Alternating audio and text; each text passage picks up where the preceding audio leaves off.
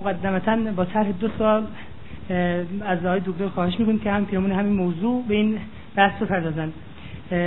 شنیده این که دین ناظر به نیازهای ثابت بشر است و شریعت ناظر بر نیازهای متغیر. به عبارت دیگر دین و شریعت میبایست نیازهای ثابت و متغیر بشری را پاسخگو باشند. نکته مهم این است که همه خواسته های بشر نیاز بشر نیستند.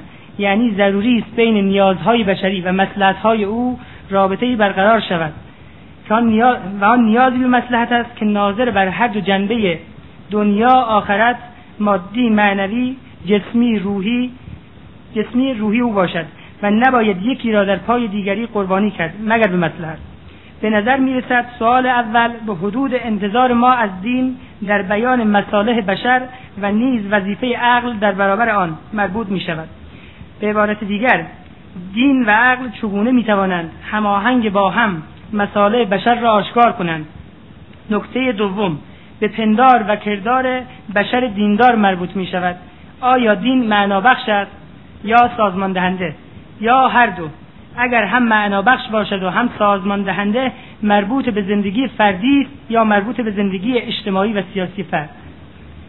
و اگر مربوط به زندگی اجتماعی و سیاسی هست کدام نوع سازمان می‌تواند تا حدود زیادی تضمین کند که هم اصل دین و هم دیندار ضرر نکنند؟ و آیا دین برای این سازمان زمانت اجرایی هم دارد یا نه؟ و لذا به نظر می‌رسد طرح سوال دوم به حدود انتظار ما از دین به معنا بخشی و سازماندهی دین در حیات فردی و اجتماعی ما مربوط می شود که امید است حتی المقدور جناب آقای دکتر سروش پیرامون این سوال دوم که بیشتر مربوط به موضوع ما میشه انتظار از دین در اصل جدید به بحث دادن ابتدا در خدمت ایشون هستیم پیرامون موضوع مورد بحث و بعد انشالله دوستانی که سوال شفاهی دارن بیان ثبت نام کنن که سوال شفاهی در اولویت است و بعد سوالات کتبی در خدمت جناب دکتر هستیم تا زمانی که وقت اقتضا کنه. بسم الله الرحمن الرحیم. ولا حول ولا قوة الا بالله العلی العظیم. و صلی الله علی سیدنا محمد و آله اجمعین.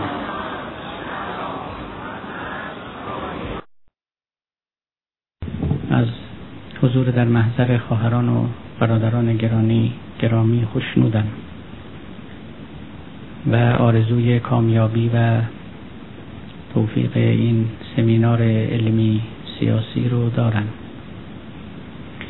به عهده من نهاده شده است که در باب دینداری در جهان معاصر و انتظارات دینداران از دین در دوران مدرن سخن بگویم. سوال فربه و حساسی است و همه دینداران نسبت به آن هم حساسیت دارند. و هم لاجرم پاسخهایی رو در سر میپرورانند. من میکوشم تا با مراجعه به خواستگاه و دوران آغازین دین و چگونگی رشد فکر دینی و تولد تمدن دینی و تأمل در تاریخ تحولات این تمدن به پاسخ سوال نزدیک شوم و وظیفه و رسالت دینداران در دوران معاصر رو به اختصار بازگویم و انتظاری رو که در دوران معاصر می باید از دین برد نیز توضیح بدهم. البته وقتی ما سخن از دین می‌گوییم بیشتر دین اسلام را در نظر داریم. به سبب اون که ما همه مسلمانیم و کلمه دین نزد ما به اسلام منصرف می شود. اگر بخواهیم به معنای عام و اعم در باب دین سخن بگوییم مضمون بحثمان دگرگونی خواهد یافت. اما وقتی که نظر رو بر روی اسلام متمرکز می کنیم دایره بحث محدودتر خواهد شد و داوری ها هم شفافیت بیشتر خواهد یافت و من هم همین کار رو می کنم پیامبر اسلام علیه السلام که مؤسس و مبتکر دین اسلام بود در چهل سالگی به نبوت مبعوث شد. چنان که می‌دانیم و تواریخ نوشتهاند. پیش از چهل سالگی پیامبر دوران تجارت و دوران تأمل و مراقبت رو سپری می‌کرد. یعنی هم تجربه اجتماعی می اندوخت و هم تجربه روحی و فردی. در هر ماه اقلا یک هفته به قار حرا می رفت در آنجا خلوت می گذید و هیچ کس نمی داند که چه می کرد و در زمیر او چه می گذشت همینقدر می دانیم که روزها و شبها رو اونجا سپری می کرد هیچ کس نزد او نبود. گاه گاه خدیجه همسر او پیش او می آمد و آب و غذای لازم رو برای او می آورد و دوباره او رو تنها می گذاشت روزهای پیامبر با تأمل و مراقبه شبهای او با نگریستن به آسمان پرستاره جزیرت العرب با نوعی از عبادت و تأمل که از مسیحیان، یهودیان و حنفای دوران خدا مخته بود میگذشت. همه این کوشش ها و تقلاها و جوشش های درونی منتهی شد به درخشیدن ستاره وحی و مبعوث شدن پیامبر به نبوت. اون شبی که اولین وحی بر او نازل شد همون لیلت الوسال او و لیلت القدری بود که ماهها و سالها در انتظار او بود. و بعدها هم که آیات قرآن رو بر مردم فرو می‌خواند به همین وسال پربهجت اشاره کرد و گفت لیلت القدر خیر من الف شهر. یک شب که از جنس لیلت القدر است برتری و فزونی دارد بر هزار ماه. هزار ماه انتظار کشیدن و نهایتا به نتیجه و به محبوب رسیدن می ارزد و پیامبر به وسال اون محبوب دست یافت. بعد از آن بود که دوران تجربه پیامبری رو آغاز کرد. در دوران تجربه پیامبری هم همان دو تجربه پیشین رو ادامه داد. یعنی هم تأملات و مراقبه های روانی و درونی و هم تجربه اجتماعی. از همان وقت که دعوت خود را آشکار کرد مخالفان و دشمنان بر ضد او برخواستند مخالفت های اجتماعی شدید آغاز شد. او را ناچار از شهر و زادگاه خود راندند. جنگ های بسیار پدید آوردند و در همین جنگ ها و همین زد و خوردها بود که پیامبر مجربتر شد و حتی پیامبرتر شد. تجربه های درونی او هم برای او دستاوردهای تازه‌ای به ارمغان آورد. صافتر شد خالصتر شد عالمتر شد مصممتر شد مطمئنتر به راه و هدف خود شد. و تا پایان عمر اون صلابت و استواری و تجربه اندوزی رو حفظ کرد و ادامه داد. وقتی که به آیات قرآن مراجعه می‌کنیم و عملکرد پیامبر و نوع مخاطبه او با قوم او را در قرآن دنبال می‌کنیم به نکته های مهمی و درس آموزی برخورد می‌کنیم. پیامبر از یک اقلیت آغاز کرد. یعنی در ابتدا او بود و همسرش و بنابر روایات شیعی علی علیه السلام و اونگاه این هسته کوچک بست یافت. بزرگتر شد و بدل به اقلیت فعالی در شهر مکه پس از هجرت به مدینه بزرگتر شد رفته رفته سراسر جزیره العرب رو گرفت و پس از وفات پیامبر هم با توسعه که در سرزمین اسلامی افتاد و با فتوحاتی که اعراب به آنها نائل آمدند امپراتوری اسلامی بسیار گسترده شد. یکی از گسترده ترین امپراتوری های تاریخ گردید. شما به قرآن که نگاه می‌کنید و به لحن آیه های مکی که در دوران اولیه نبوت پیغمبر بر او نازل شده است می‌بینید که عموم این آیه ها کار و فونکسیونشون این است که به مسلمانان روحیه ببخشد به آنها امید بدهند و آنها رو در کارشون مصممتر کنند به آنها بگویند که بر جاده راست ایستادند ذره دچار تردید نشوند. هیچگاه هدف خود رو فراموش نکنند. نصرت الهی رو پشتوانه خود بدانند آینده درخشان و روشنی رو در پیش چشم داشته باشند. نیازهایی که هر اقلیت مبارزی دارد. قرآن این نیازها رو برآورده می‌کرد و میکوشید این گروه مصمم به پیروزی رو مصممتر کند و خوراک روحی ذهنی مناسب رو در اختیار آنها قرار بدهد. اینکه دائما به آنها تکرار می‌کرد که الا ان نصر الله قریب نصرت خداوند نزدیک است.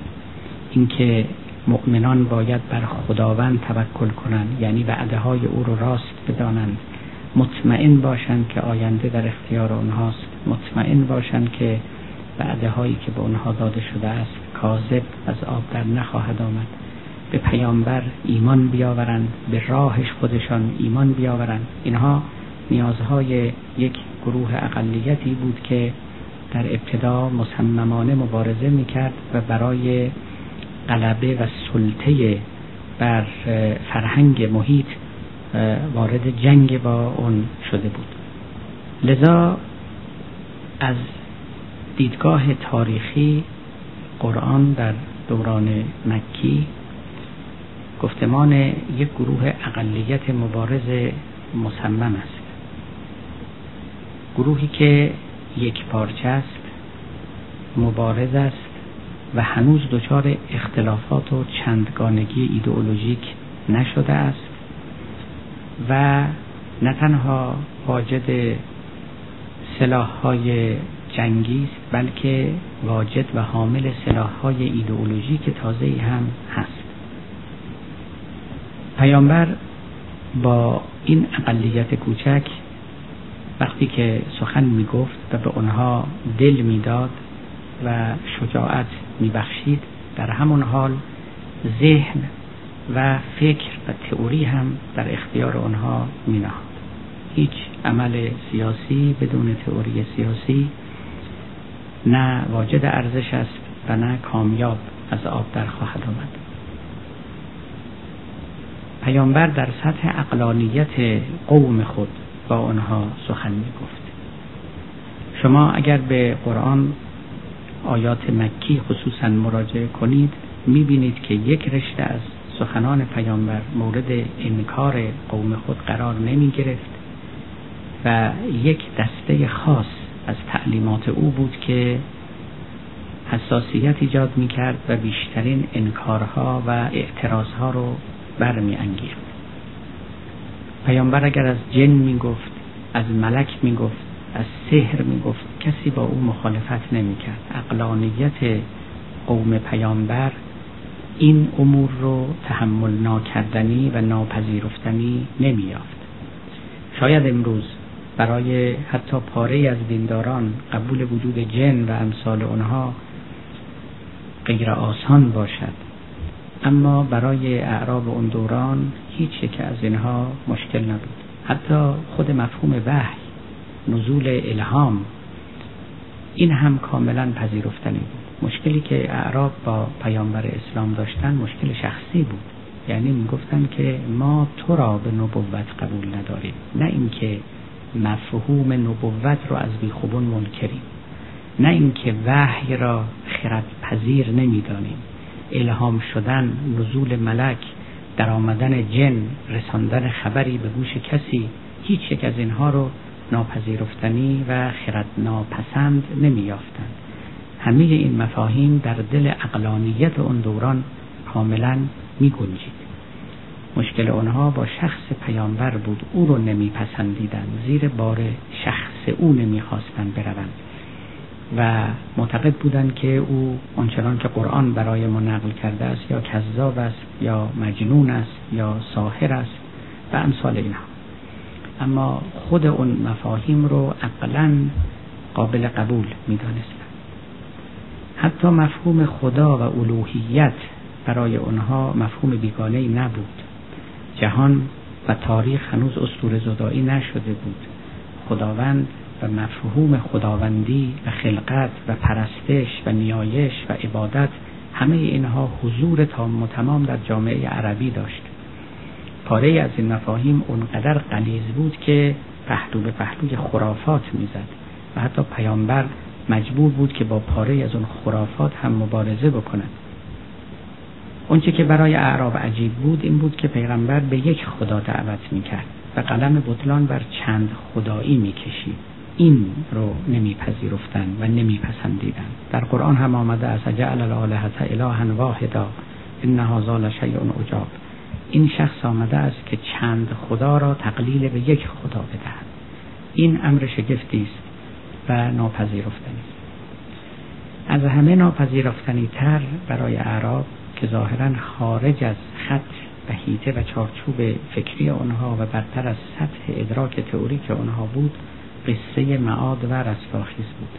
بیشترین مخالفت ها و اعتراض ها در مقابل او قرار می گرفت گاهی تمسخر می‌کردن گاهی به خیال خودشون استدلال می‌کردن و در هر حال زیر بار این فکر نمی و کثیری از آیات قرآن معطوف به تثبیت این مسئله و خرد پسند کردن آن آمده است. مثال هایی که شما در قرآن می‌بینید که به درخت بنگرید ابتدا سبز است اونگاه خزان باد خزان میوزد زرد می‌شود پژمرده می‌شود و دوباره می‌بینید که در بهار رویش مجدد پیدا می‌کند. این تعبیرات که در قرآن هست و فقط برای توضیح امکان رستاخیز است و نه اثبات رستاخیز. اینها اموری بود که پیامبر بر آنها سرمایه گذاری بسیار می‌کرد.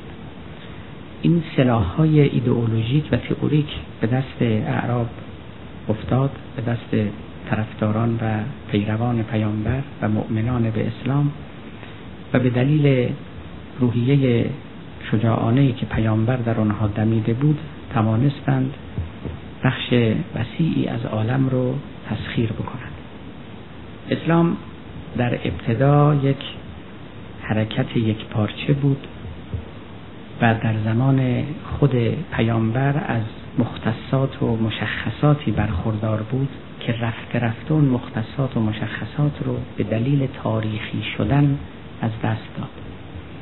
اینها نه حسن بود نه عیب و فقط مقتضای تاریخی شدن. پیامبر هنگامی که ظهور کردند و مکتب خود رو آشکار کردند این مکتب یک پارچه بود و تنها مفسر این مکتب شخص شخیص پیامبر بود. مسلمانان هر جا مشکل عقیدتی داشتند به پیامبر مراجعه می کردند و ایشان گره گشایی می کرد و سخنشان مقبول و متبع بود. هیچ کس دیگری در اون سطح و اون رتبه از مرجعیت در جامعه اسلامی قرار نداشت. مسلمانان تک فرهنگی بودند. یعنی دعوت پیامبر مواجه می‌شد و مخاطبه می کرد با قومی که واجد فرهنگ واحد بودند. پیشینه و تاریخ یکسان بودند. این فرهنگ واحد البته در دل خود ادیان مختلف رو جا داده بود. مسیحیان بودن یهودیان بودن مشرکین بودن گروه هنفا چنان که نام بردم بودند گاه پاره اندک از یک تا پرستان در همان ایام در عربستان حضور و وجود داشتند که بنابر نقلهای تاریخی پیامبر اسلام هم به همین نهله و دسته تعلق داشت. اما همه اینها زیر چتر فرهنگ واحد بودند. تاریخ یکسانی داشتند اقلانیت یکسانی داشتند و چنین بود که پیامبر با یک قوم واحد سخن می گفت و یک فرهنگ یک پارچه رو مورد خطاب خود قرار می‌داد. در زمان پیامبر اسلام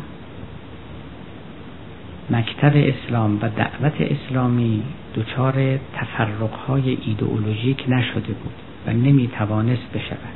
یعنی وقتی که به دوران پیامبر رجوع می کنیم می بینیم در آن موقع نه شیعه وجود دارد نه سنی وجود داره نه خارجی وجود داره نه معتزلی نه اشعری هیچ کدام. نه مکاتب مختلف فقهی نه مکاتب مختلف کلامی هیچ یک از اینها وجود ندارند. یک نوع وحدت عقیدتی به دلیل وحدت شخصیت پیامبر و حیمنه و سلطه او بر جامعه اسلامی حضور قلیز و قوی دارد. اما این حالت نمی توانست حفظ بشود و همین که پیامبر از دنیا رفت اختلافات به طور طبیعی آغاز شد.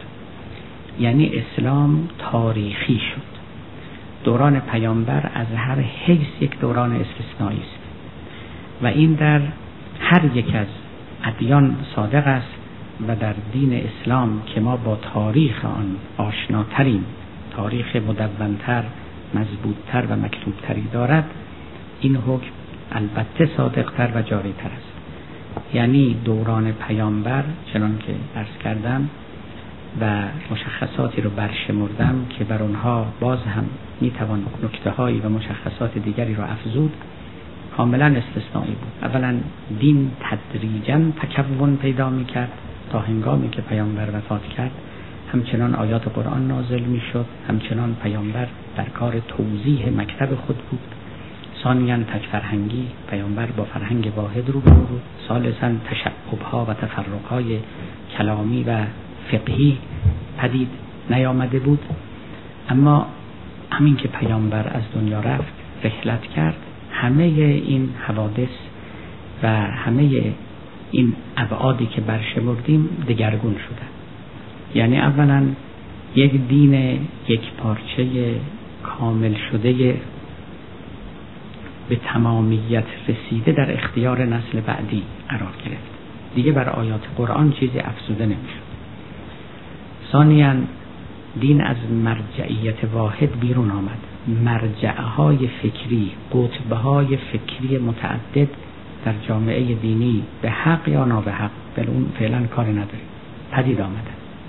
کسانی که مرجع مسلمانان قرار می گرفتن سوالات اونها رو پاسخ می‌دادند گره های عقیدتیشون رو می و یا تصمیمات سیاسی برای اونها می گرفتند و اونها رو به راه های گوناگون می کشندند.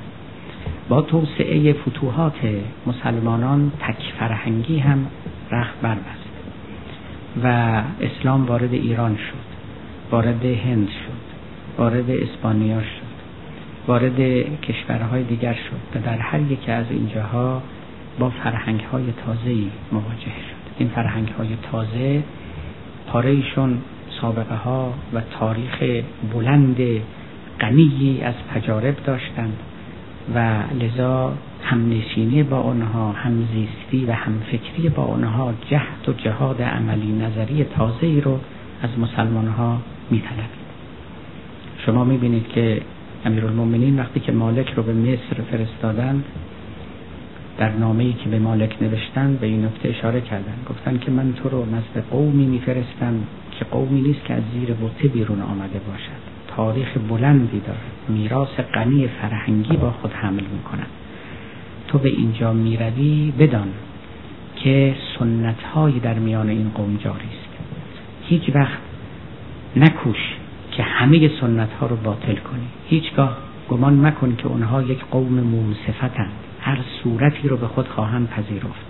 فکر نکن که تو آمده ای و آفرینش انسان با تو شروع می شود تعبیرات مولا البته دقیقا اینها نیست اما اینها مدلول و مفاد سخن ایشان است.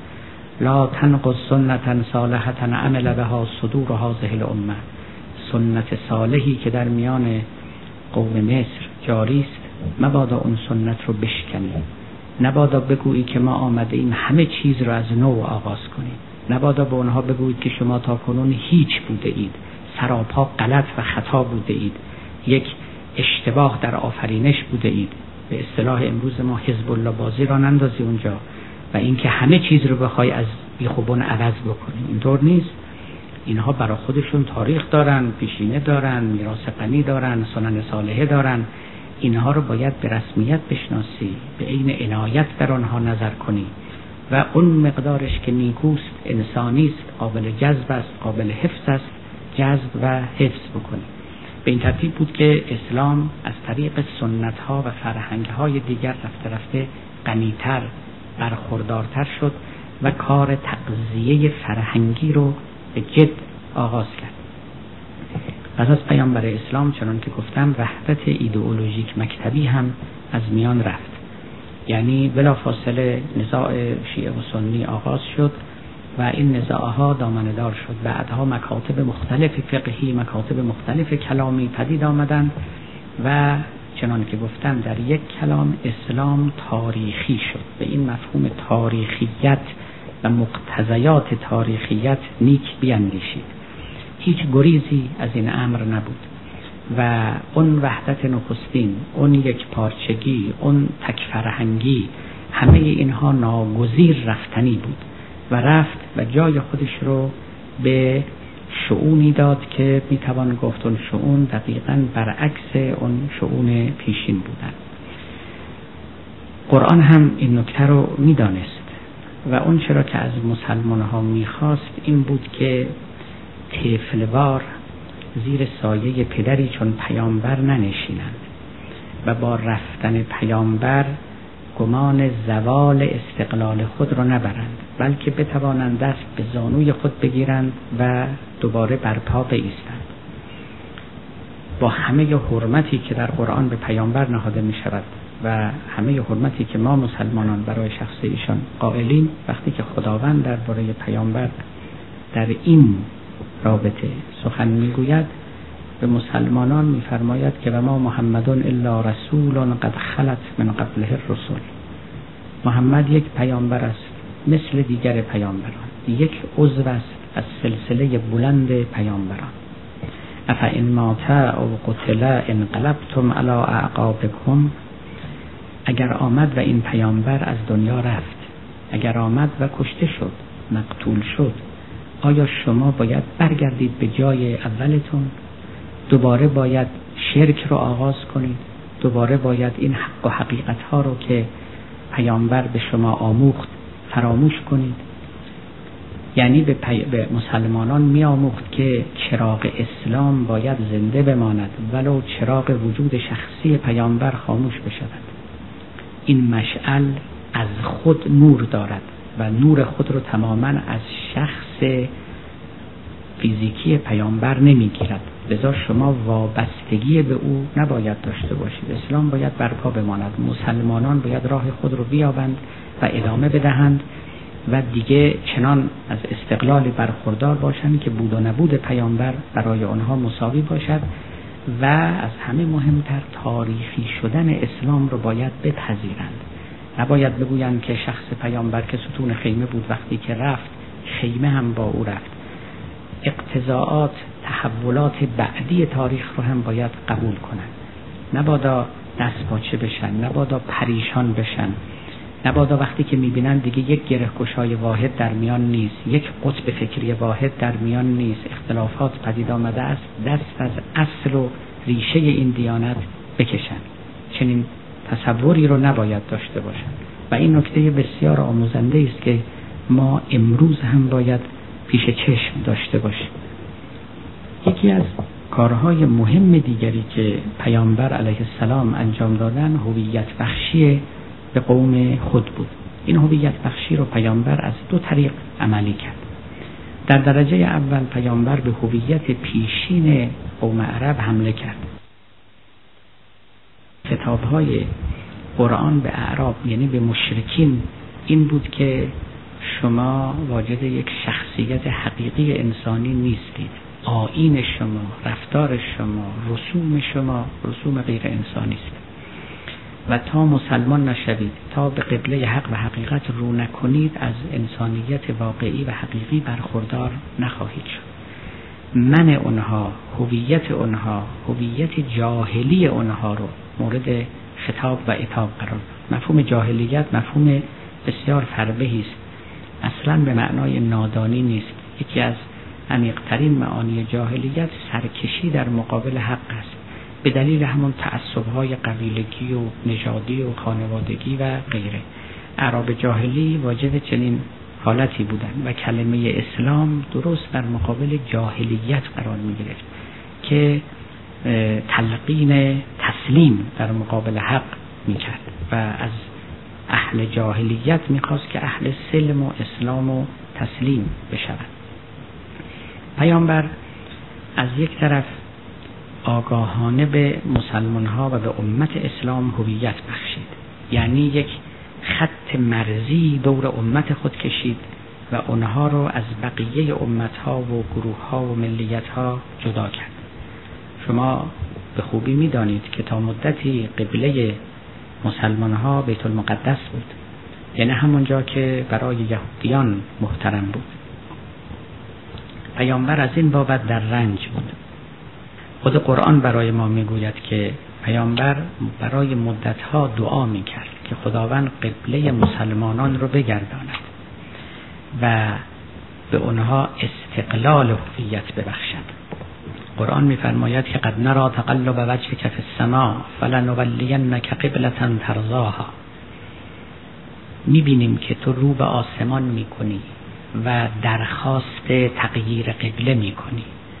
ما هم روی تو رو به قبله خواهیم گرداند که مورد پسند تو باشد. فلنولینک قبلة ترضاها. این تغییر قبله یک کار هویتی بود که در میان مسلمان ها اتفاق افتاد.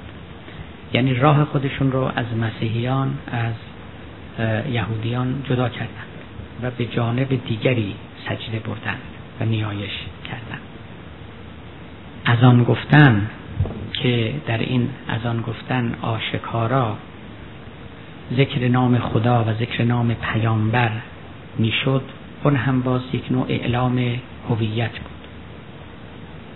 هیچ به یادم نمیره یک قصیده بسیار نیکویی که یکی از شعرای لبنانی معاصر در ستایش پیامبر اسلام سروده است. این شاعر مسیحی است اما از ارادت ورزان به شخصیت پیامبر اسلام است.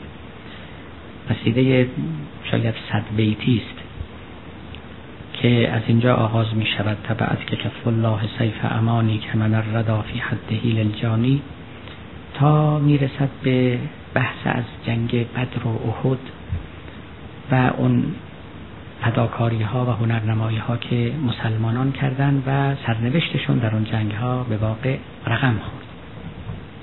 بعد می‌گوید که وقتی که پیروز شدند و پیامبر بلال رو بر معزنه کرد و گفت برو که از اون بگو در اونجا می‌گوید که هازا بلالون یبلغ النبع العظیم و یتبع اسم الله فی الازهانی الله اکبر دهبرت اسنامکم فتحطمت اسمعت صوت ازانی اون نخستین ازان وقتی که در مکه صداش برخاست باید خودمون رو ما جای اونها بگذاریم و ببینیم که با روح اونها با زمیر اونها چه می‌کرد و چگونه زخمه بر تار وجود اونها می‌زد و همه هستی اونها رو به صدا و به نوا در میاد اعلام می‌کرد که هویت تازه‌ای متولد شده است. یک هویتی که در مقابل هویت جاهلی می ایستد پیامبر آگاهانه القاء و تزریق هویت به قوم خود می کرد اما سهم ناآگاهانه هویت بخشی بسی بیشتر بود.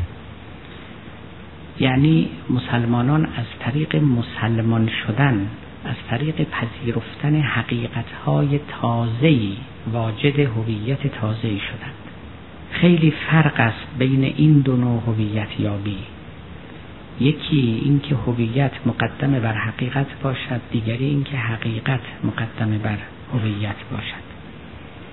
مسلمان ها ابتدا نه به خاطر اینکه واجد قومیت تازه و هویت تازه شوند به پیامبر رو می آوردند بلکه به دلیل اینکه مجذوب حقیقت های تازه شده بودند به پیامبر رو می آوردند آنگاه این مجذوبان خود به خود واجد هویت تازه هم می شدن. ما فرق است بین این نحوه از هویت یابی و نحوه دیگر از هویت یابی که انسان به مکتبی به کیشی به آینی رو کند تا شخصیت تازه نام تازه و شناسنامه تازه پیدا بکند. برای اینکه فرق اینها رو خوب دریابید نگاه کنید به وضعیتی که در جهان حاضر هست. من اسلام رو به دو نوع اسلام تقسیم کردن اسلام حقیقت و اسلام هویت. اسلامی که شخص به سوی او می رود به خاطر اون که واجد و حامل حقایقی است. این اسلام حقیقت است و اسلامی که شخص به سوی او می رود به خاطر اینکه به او شخصیت تازه‌ای ملیت تازه‌ای و شناسنامه تازه‌ای می بخشد او رو کسی می کند در میان کسهای دیگر. او را از بحران هویت نجات می دهد این یک اسلام دیگری است. در جهان ما گروه هایی که به اصطلاح اسلامگرا یا فاندامنتالیست نامیده شده اند گرچه که این نام رو دشمنانشون بر آنها نهاده اند اگر بخواهیم تعریف روشنی از ماهیت فاندامنتالیست ها بدهیم به گمان من چیزی جز این نیست که اسلام اونها اسلام هویت است نه اسلام حقیقت. این اسلام رو می‌خواهند میپسندند و برمیگیرند برای اینکه به دیگران بگویند ما هم کسی هستیم ما هیچ کس نیستیم. این یک نحوه از رو کردن به اسلام است که در اثر این گونه کس شدن اونگاه مدعی دیگران هم می‌شوند اهل مبارزه هم می‌شوند گاهی سختگیر و متعصب هم می‌شوند. و البته به دلیل اینکه اسلامش اسلام هویت است اهل تفاهم هم هیچگاه نمی‌شوند. چون هویت ها همیشه با یکدیگر سر جنگ دارند. مثل دو سلطانن که در اقلیمی نگنجند. یا جای این است یا جای آن. هویت ها با یکدیگر برخورد می‌کنند. اما اسلام حقیقت اسلامی است که چنان که گفتم آدمی به خاطر حق بودن و حقیقت بودنش برمیگیرد. اسلام حقیقت اهل تفاهم است. برای اینکه حقها همیشه هم نشین یکدیگرند. همه ساکنان یک ایوان همه ستارگان یک کهکشانند. حقایق با یکدیگر ستیزه و خصومت و انادی ندارند. اون غیر حقایقند هویت ها هستند که بر یکدیگر میشورند و جا رو بر یکدیگر تنگ می‌کنند و از در جدال و اناد با یکدیگر در میآیند. همین جنگ تمدن ها که آقای هانینگتون مطرح کرده است یکی از مصادیق جنگ هویت هاست هر تمدنی هویتی است و می‌خواهد که همه کره زمین را از آن خود بکند. می‌خواهد که اونقدر بست پیدا کند که هیچ چیزی هیچ رقیبی در مقابل او نماند. لذا تمدن ها بنا به منطق تمدن بودنشون اهل ستیزه و رویارویی و برخوردن. فرهنگ ها هستند که می توانند کنار هم بنشینند سخن یکدیگر رو بشنوند از در تفاهم و همزیستی درآیند. و نهایتا به یک جامعه های مشترکی برسند پیامبر اسلام در درجه اول اسلام حقیقت رو به قوم خود عرضه کرد. از قول لا اله الا الله تفلحو شروع کرد و قصه توحید رو سرود و بعد ماجرای معاد و رستاخیز رو با اونها در میان نهاد و البته با محوریت شخصیت نبوی خود. اینها حقایقی بود که پیامبر ارزان و بلکه مجانی در اختیار قوم خود نهاد. آنگاه این اسلام حقیقت به طور تاریخی و به نحو خود به خود بدل به اسلام هویت شد. یعنی مسلمان ها که این حقایق رو برگرفتند و در جان نهادند کس دیگری و قوم دیگری شدند. راست گویم اون که در جان مزمر است. این شعر مال اقبال لاهوری است درباره قرآن. راست گویم اون چه در جان مزمر است. این کتابی نیست چیز دیگر است. چون که در جان رفت جان دیگر شود. جان چو دیگر شد جهان دیگر شود. همین اتفاق دقیقا در دوران پیامبر و پس از ایشان افتاد. دارویی خوراکی غذایی شهدی شربتی رو پیامبر به قوم خود نوشاند. جان آنها رو عوض کرد و اونگاه این جان عوض شده جهان پیرامون رو دگرگون کرد. اسلام حقیقت مقدم بر اسلام هویت بود. اما چنان که گفتم همه اینها بعد از رحلت پیامبر واژگون و دگرگون شد. اسلام هویت به جای اسلام حقیقت نشست. اسلام پر فرقه به جای اسلام تک فرقه نشست اسلام پر فرهنگ به جای اسلام تک فرهنگی نشست. اسلام پر اقتاب و پر مرجعیت فکری به جای اسلام تک قطبی تک مرجعیت فکری نشست. و یعنی تاریخی شد. ما مسلمان ها امروز در دل چنین اسلامی متولد شدیم و با چنین اسلامی زندگی می کنیم و نکته بسیار مهم این است که هرگز نباید هوس بازگشتن به اسلام نخستین رو در سر بپروریم مگر اینکه ما از مقتضیات تاریخی تحول یک مکتب جاهلانه چشم بپوشیم. و الا اگر به مقدماتی که گفتم و به پیامدهای تاریخی که برای رشد مکتب برشمردم توجه دقیق بکنید جز به این نتیجه نخواهید رسید که این لازمه قهری و منطقی بست تاریخی یک مکتب است که دچار این عوارض و شعون تازه بشود. نام اونها را آفات هم نمی‌توان نهاد. من گاهی می‌بینم که مثلا در باب وحدت مسلمین بعضی از خطبا و مبلغین کشور خودمون دعوت به وحدت می‌کنند. که بله شیعیان و سنی ها بیان یکی بشوند. مگر ما کتاب واحد نداریم مگه قبله واحد نداریم مگه خدای واحد نداریم مگه پیامبر واحد نداریم؟ دیگه چی می‌خوایم؟ اینا فراموش می‌کنن که ما همه اینها رو داشتیم و دچار تشعب شدیم. اگر بنا بود که با داشتن اینها دچار تشعب و تفرق نشویم باید از همون ابتدا نمی شدیم نفس تذکر نسبت به این منابع به این معیارهای وحدت بخش به گمان اونها نمی‌تواند وحدتی پدید بیاورد. اتفاقا همین این منابع و همین مراجع که مورد اشاره مبلغان قرار می‌گیرن همینها اختلاف افکن بودن به جای اینکه وحدت بخش باشن مسلمان ها روی تفسیر اقوال پیامبر با هم اختلاف کردن روی تفسیر آیات قرآن با هم اختلاف کردن روی صفات خدا با یکدیگر اختلاف کردن. بحث جبر و اختیار مایه تفرقه اونها شد. در احکام فقهی با یکدیگر دچار اختلاف شدن. گاهی این اختلاف ها خیلی شدید و عمیق بود گاهی هم خرد. اما از خرد و کلانش که بگذریم اختلاف اصلا غیر قابل پیشگیری بود.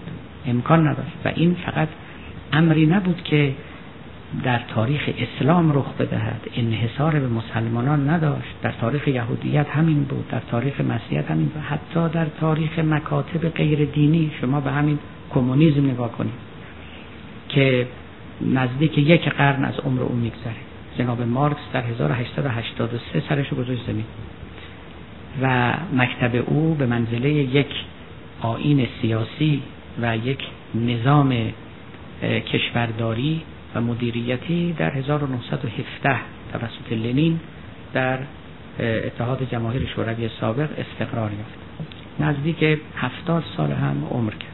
در طول همین مدت کوتاه اندیشه ها و تفسیرهای مختلف از مارکسیسم به ظهور رسید. از خود نوشته های مارکس پیدا شد. یه دی رفتن نوشته های چاپ نشده دوران جوانی مارکس رو احیا کردن آوردن بیرون چاپ کردن مورد تفسیر قرار دادن. اون اومانیزم اولیه مارکس رو مقدم دانستند بر اون قشریتی که بعدا در سیستم کمونیستی او دیده می‌شد. متفکران دیگری در عرصه مارکسیسم به ظهور رسیدن افکار تازه رو پخش کردن. در عالم اجرا اختلافات پدید آمد. چین یک نه شوروی یک نه کوبا یک نه دیگری و معترضانی پدید آمدن منافقانی پدید آمدن کافرانی به این مکتب مؤمنانی به این مکتب. رشد و تکاملی در اندیشه مکتب. همه اینها اتفاق افتاد. به ادیان کاذب نگاه کنیم. این بهاییتی که اون هم یک قرن و نیم مثلا از عمرش میگذره. هنوز اون پیامبر اولشون یعنی میرزا حسین علی بها سر به زمین نگذاشته بود که انشقاق شروع شد. میرزا یحیای صبح ازل اون طرف توی قبرس ادعا می‌کرد که وارث به حق سید باب اوست. این طرف هم این آقا ادعا می‌کرد که وارث سید باب. بعد هم ادعا کرد که نه اصلا پیامبر جداگانه است و خلیفه و وسیع هیچ کس هم نیست. از همونجا این نزاعها آغاز شد. تو مکاتب بشری در مکاتب الهی علی سوا همه این اتفاقات افتاده است. یعنی همه این نکته ها که من برشمردم پیدا شده است و غیر قابل اجتناب بوده است. غیر قابل اجتناب بوده است حالا ما مسلمان ها در دوران جدید چه کار باید بکنیم؟ وضعیتی که داریم رو چگونه باید بشناسیم و در مقابلش چگونه موضع بگیریم و دینداری اصری رو دینداری مناسب با این زمان رو چگونه باید محقق بکنیم؟ اولین شرطش این است که ما حوض بازگشت به وضعیت اولیه دینی یعنی وضعیت زمان پیامبر رو نداشته باشیم. پیامبر اسلام به چند معنا خاتم بود. فقط خاتم النبیین نبود. خاتم النبیین بود و بسی بیش از این بود. خاتم اسلام اولیه هم بود. یعنی اون اسلام حقیقت نه اون اسلام تک فرهنگی اون اسلام تک فرقی خاتم همه اونها هم بود. با رفتن او همه اینها ختم شد. و دیگه آرزوی بازگشت به اون ایام و اون احوال رو نباید داشت. این نکته است که هیچ وقت از پیش چشممون نباید دور بکنیم. نباید فکر کنیم که به تدریج که ما از پیامبر و از اون دوران اولیه دور می‌شویم بیشتر دچار شیطان می‌شویم. شیطان زده تر می‌شویم. قهر و غضب خدا بر ما محقق تر می شود از اسلام دورتر می شویم حز ما و نصیب ما از ایمان کمتر می شود اصلا چنین فکری فکر ناروایی است. از بیخوبان فکر ناروایی است. این حوث بازگشت یک مرد بالغ است به حالت جنینی و به رحم مادر. این حوث حوث باطلی است. اگر هم تحقق پذیر باشد امر مطلوبی نیست. یعنی این آرزو نه ممکن است و نه مطلوب. نمی شود اگر هم بشود خوب نیست. ما باید این بست و توسعه فکری فرهنگی جغرافیایی تاریخی اسلام رو به رسمیت بشناسیم. یکی از مبانی پلورالیزم که من در نوشته های خودم مطرح کردم دقیقا همین است. یعنی توجه به بست اجتناب ناپذیر تاریخی یک فکر و یک مکتب. با همه شعونی که و احوالی که به دنبال خود می آورد عدم توجه به این آدمی رو همیشه به دنبال یک نوع وحدتی یک نوع مونیزمی میفرستد که چنان که گفتم نه خوب است و نه شدنی است. اولین شرط برای مواجهه عاقلانه و بسیرانه با مسلمانی این است که به وضعیت تاریخی اسلام ما توجه کنیم. و بدانیم که به اینجا که رسیده است کم و بیش باید می رسیده است و برگشتن به وضعیت پیشین ناممکن و نامطلوب است. یکی از توصیه هایی که پیامبر و قرآن به مسلمان های زمان خود می کرد اون هم برای حفظ هویت مسلمان ها این بود. این مطلب که در این آیه آمده است. و اعدو لهم مستطعتم من قوة و من رباط الخیل ترهبون بهی عدو الله و عدوکم. هرچی نیرو می توانید فراهم کنید.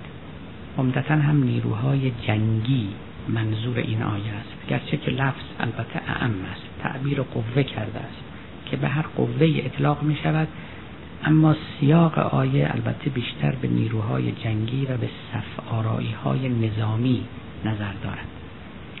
و اعدو لهم مستطعتم من قوتن هر قوهی که در توان دارید آماده کنید. همچنین از رباط الخیل اسبان جنگی که به کار جنگیدن میهایند اونها رو هم فراهم کنید و آماده داشته باشید. ترهبون بهی عدو الله و عدوکم. که با این آمادگی رزمی بتوانید ترس در دل دشمنان خودتان و دشمنان خدا بیاندازید ترهبون بهی عدو الله و عدوکم. از اینجا معلوم می شود که پیامبر اندیشه هایی در سر داشت. برای حفظ هویت قوم خود. اونها رو توصیه می‌کرد به نوعی آمادگی. البته چنان که گفتم این آیه در سیاقی واقع شده است و نکته های درونی آیه هم گواهی می‌دهد که بیشتر دلالت بر آمادگی رزمی و نظامی دارد. ولی برای از مفسران کلمه قوه رو بسیار عام گرفتن و گفتند که به مسلمان ها دستور داده شده است که هر نوع توانایی رو که در اختیار شما و در دسترس شماست. محقق کنید تا دیگران در شما طمع نورزند. به فکر بلعیدن شما و حزم کردن شما نیفتند و به شما حمله بر نشوند و هویت اسلامی محفوظ بماند. مرزهای و خاک کشور اسلامی محفوظ بماند و دشمنان از شما بیمناک باشند. ترهبون بهی عدو الله و عدو ما همین ارشاد قرآنی رو برداریم و به زمان حال منتقل کنیم. ببینیم که برای این امت اسلامی از این آیه چه رهنمودی می‌توانیم کسب کنیم؟ از این آیه که می‌گوید ترهبون بهی عدو الله و عدوکم.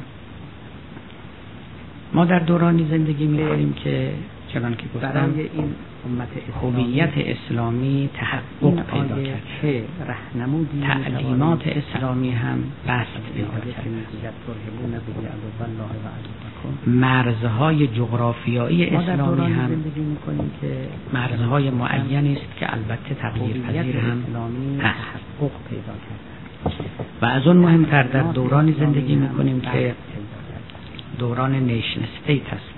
این دورانی که مرزها با ملیت ها معرفی می شود نه با مذهب ها برخلاف آنچه که در گذشته تمدن های غیر دینی هم سر برآوردند و اهمیت و فربهی پیدا کرد لذا هم هویت اسلامی و هم حقیقت اسلامی. می توان گفت که هر دوتا جا افتادن تمدن های غیر دینی ولی یک اتفاق تازه افتاده و اون اتفاق تازه این است که مسلمان ها در جهان حرف اول رو نمی‌زنند. تمدن اسلامی رو به ضعف و زوال رفته است. هم به لحاظ نیروی رزمی و نظامی هم به لحاظ نیروی اقتصادی و هم نیروهای فکری فرهنگی تئوریک. از هر جهت مسلمین محتاج دیگرانند و دست کم از قدرت های درجه اول جهان هم به لحاظ نمی هم به به این آیه که اشاره کردم چگونه می توان عمل کرد؟ اینکه اعدو لهم مستطعتم من قوته. روزی بود همون روزی که پیامبر اسلام ظهور کرد. و عرب ها گفت که آمادگی رزمی خودتون رو کاملا حفظ کنید. هرچه سلاح و اسب و شطور و ابزارهای جنگی فراهم کنید تا دشمنان در حمله به شما شکست بخورند موفق نشوند. و عرب ها گفت که اما پیامبر اسلام هیچگاه به لحاظ سطح علمی علم به معنای نجوم فیزیک شیمی و طبیعیات و امثال اینها نکوشید تا قوم خود رو نسبت به اقوام دیگر تفوق اسلام به تعبیر دیگه اقوام دیگر از این جهت تفوقی بر مسلمان ها نداشت جهان در یک یک سطحی نسبی به سر می بود اگر عرب ها در جاهلیت بودند اگر تمدن چندان فرهیخته ای نداشتند عجبی نبود. بسیاری از نقاط جهان این چنین بودند. با تفاوت های با تفاوت های بسیاری از نقاط جهان این چنین بودند. و اینکه اعراب توانستند اون همه فتوحات حاصل کنند نه به دلیل تفوق علمی. به دو دلیل بود. یکی به دلیل تفوق ایمانی یکی هم به دلیل تفوق ایدولوژی یعنی پر شده بودند از اندیشه هایی که اندیشه خدا اندیشه معاد اندیشه عمل صالح که این اندیشه ها به اونها می‌گفت که در مقابل خلافش نباید ساکن بنشینند این متا این نیکو رو مایل بودن به همه جای دنیا ببرند. درست شبیه اون حالتی که قرآن برای نیکوکاران روز قیامت نقل می‌گوید روز قیامت وقتی که نامه اعمال بدان و نیکان رو به دستشان می‌دهند بدها در خود میخند در خود فرو می‌روند. خود رو ملامت می‌کنند. حتی می‌گوین ای کاش کارنامه عمل ما رو به دست ما نمی‌دادن. کاش نمره خودمون نمی‌دادن یا لیتنی لم اوت کتابیه و لم ادر ما حسابیه. ولی نیکوکاران چی؟ که نامه عملشون رو به تعبیر قرآن به دست راستشون اونا خیلی ذوق خیلی شادمان. و فریاد برمیارن به دیگران میگن ها و او کتابیه.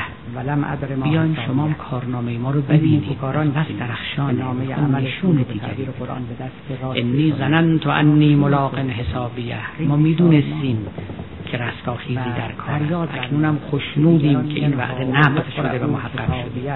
خوشنودیم که نمره ما هم خوب شده. کارنامه ما هم درخشان شده. به رتبه قبولی حائز شدیم. شما هم بیاد بخونید.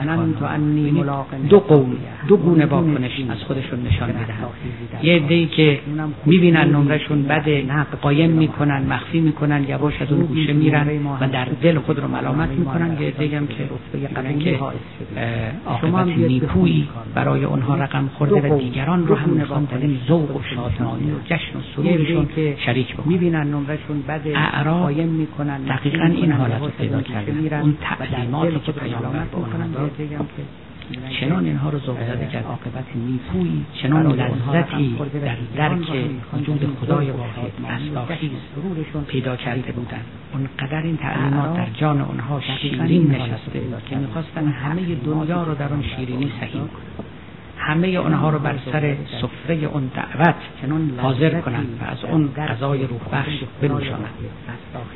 به همین سبب واجد یقین شدند. یقینی که به اونها شجاعت و سلامت می‌داد و جهان گشایی کرد. در این جهان گشایی اعراب فلسفه تازه رو با خودشون هم نکردن علم تازه رو با خودشون هم نکردن به تعبیر مرحوم شریعتی دانش تازه رو با خود نبردن فقط بینش تازه رو با خود به جهان که سوار بر ایمان آنها یه تعبیری امیرالمؤمنین درباره مجاهدان اسلام داره که تعبیر بسیار لطیف و عمیق و متضمن همین معناست که اکنون آورد. میفرماید حملو بصائرهم علی اسیافهم ایمان آنها. دقیقا شرح حال مجاهدان اولی اسلام بصیرتشون رو روی شمشیرهاشون حمل حملو بصائرهم علی اسیافهم. این کار آنها بصیرت تازه بینش نوینی پیدا کرده بودن. اون رو سوار بر شمشیرهای خود به همه عالم منتقل کرد.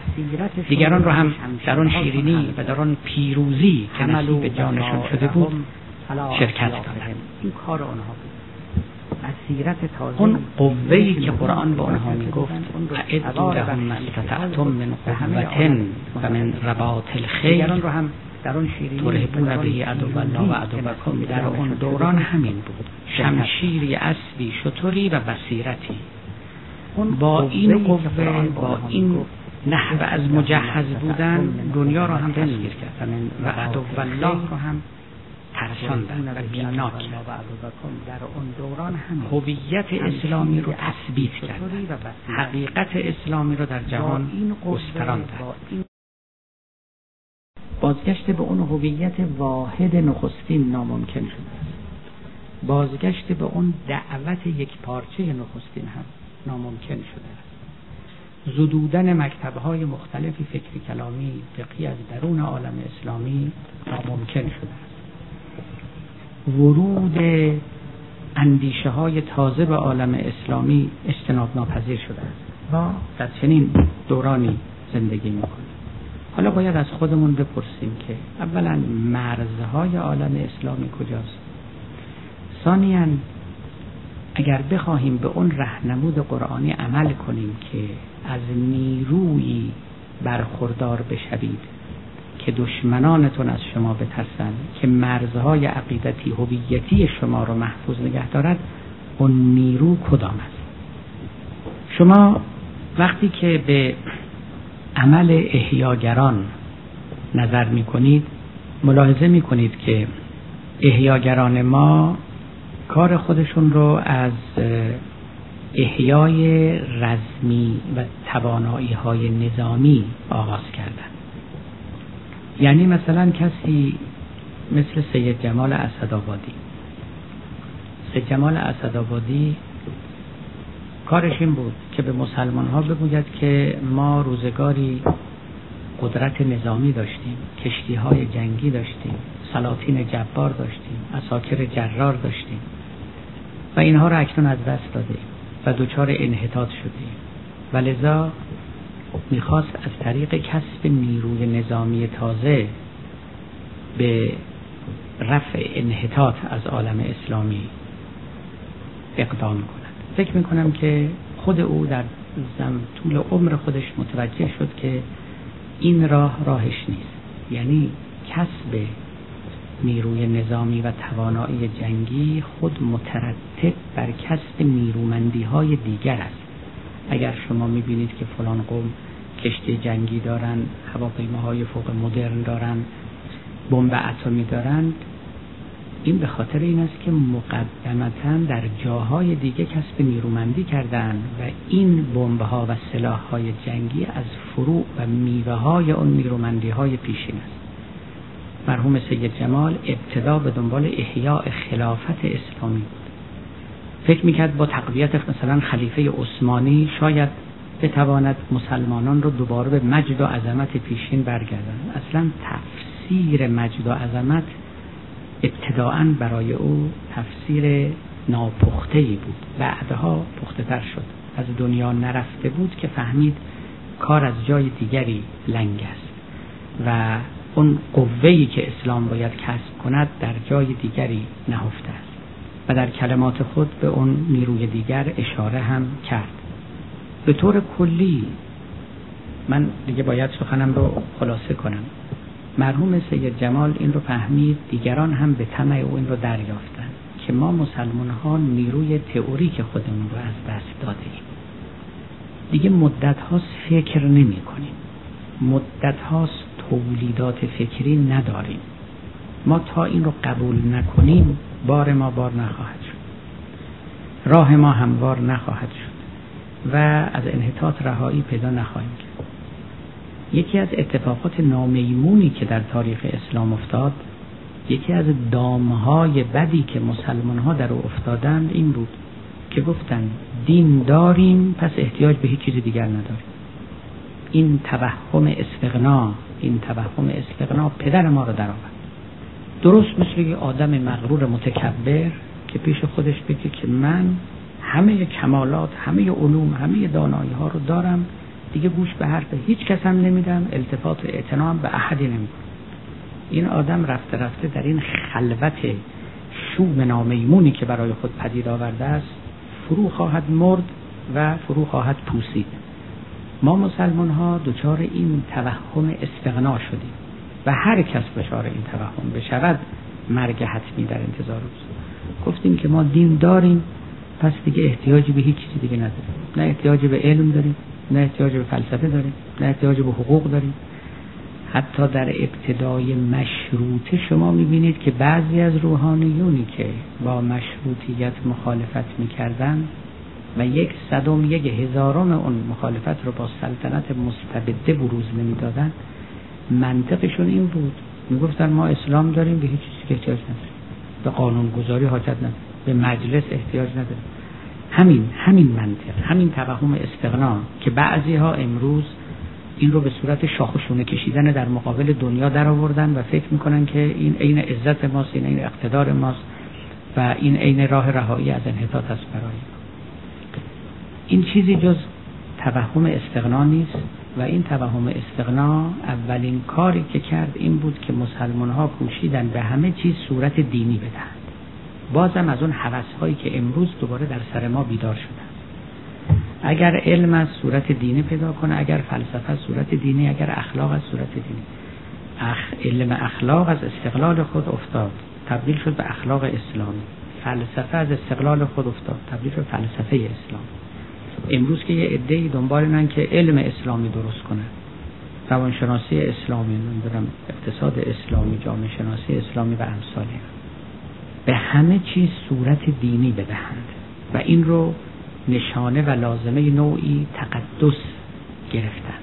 گویی که حرمت نهادن به دین و اندیشه دینی اقتضا می کند که آدمی همه چیز رو زیر عبای دین بیاورد. وقتی که اینطور شد اون توهم استقنا فر بهتر شد. اون پندار متورم شد. و جا رو بر همه چیز تنگ کرد. و در این توهم استقنا خود دین هم دچار انحطاط شد. یعنی حالا اگر دین و اندیشه دینی نیرومند بود زیر عبا در آوردن چیزهای دیگر اونقدر لطمه نمی‌زد که وقتی دین خودش هم نزار و رنجور شد. برای اینکه هیچ موجودی به تنهایی رشد نمی‌کنه. در کنار همردیفان و در نزاع با رقیبان است که زمینه رشد و تکامل برای او پیدا می شود وقتی که یه موجودی تنها ماند رفته رفته به خودش نگاه می‌کنه و میگه من چی کم دارم؟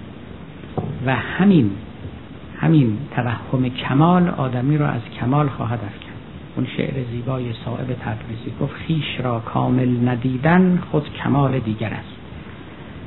خیش را کامل ندیدن خود کمال دیگر است. و خیش رو کامل دیدن عین بیکمالی است. و عین ایجاد زمینه ها و شرایط از دست دادن کمال است. ما دچار این مشکل شدیم و با این اشکال و با این توهم باطل قرنهاست که اکنون دست به گریبانیم. ما از وقتی که از تولید فکری افتادیم و گفتیم همه چیز داریم از همونجا آغاز مصیبت ما. از همونجا آغاز مصیبت ما. عقل رو به یه نحوی سر جاش نشوندیم فلسفه رو به یه نحوی ترد کردیم علم رو مورد بیاعتنایی قرار دادیم اصلا دنیا رو فرو کوفتیم و مورد تحقیق قرار دادیم و به این ترتیب که سرنوشتی غیر از این سرنوشت که برای تمدن اسلامی پدید آمد نمی‌توانست پدید بیاید. تمدن اسلامی دچار ازمهلال و انحلال شد. امروز تکه پاره های از او در تاریخ دیده می شود و به هیچ وجه نه نیرو دارد و نه انسجام. بزرگان ما در ابتدا فکر کردند که ما به لحاظ نظامی از اقوام دیگر شکست خورده ایم اگر اون رو بتوانیم جبران کنیم کار ما دوباره رونق خواهد گرفت. خب این جنگ های ایران و روس که در دوران فتح علی شاه اتفاق افتاد یکی از آشکارترین نشانه هایی بود ضعفی بود که در ارکان وجود ما و نظام ما رخنه کرد. از اونجا بود که ایرانی ها و در موارد دیگه در جنگی که لشکری ناپل اون به مصر کرد و امثال اونها مسلمان ها فهمیدن که به لحاظ نظامی دیگه قوه رویارویی با دنیا رو ندارد. ولی یک تشخیص یک نتیجه گیری غلط از این کردن اون نتیجه غلط این بود که پس بکوشیم تا از نظر نظامی قوی بشه ولی این خیلی روشن بود که جواب نمی‌داد. خلافت عثمانی هم در راه زوال و انحطاط و فساد کامل افتاده بود.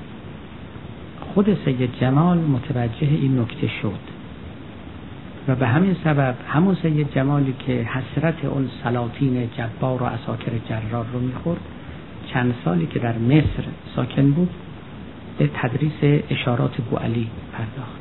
یعنی متوجه شد که اقلانیت از دست رفته. قوه مولده از دست رفته رو ما باید برگردانیم. ما دیگه دچار قشریت شده بودیم. دچار پختخاری و مصرف کنندگی محض شده بودیم. اقلانیت رو فرو گفته بودیم. دچار توهم استغنا شده بودیم. چنین تشخیص داد که دوباره فکر کردن رو مطرح کنه دوباره به مسلمان ها بیاموزد که ما باید از نو دفتر خرد رو ورق بزنیم.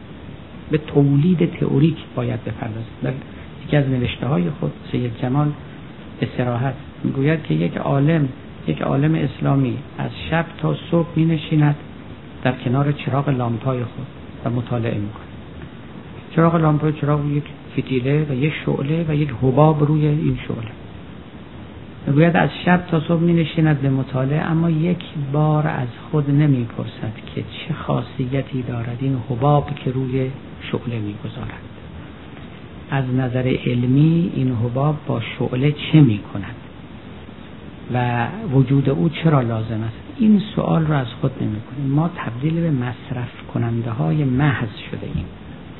هم به لحاظ عملی و در ابزارهای زندگی و هم به لحاظ تئوریک و در ابزارهای فکری.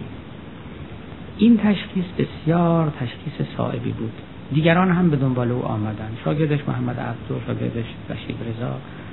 متفکرین دیگه در سایر نقاط جهان اسلامی اقبال لاهوری در هند و پاکستان مرحوم شریعتی در ایران و دیگران اینا عمدتا دیگه به دنبال این فکر روان شدند.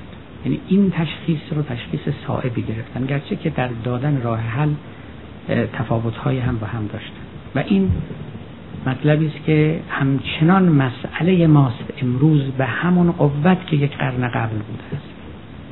تعارف رو در واسه نباید بکنیم. ما دیری است که از تولید تئوریک باز مانده دیری است که از تولید تئوریک باز مانده ایم. در همه صحنه ها در فقه در فلسفه در علم حتی در ادبیات و امثال اونها.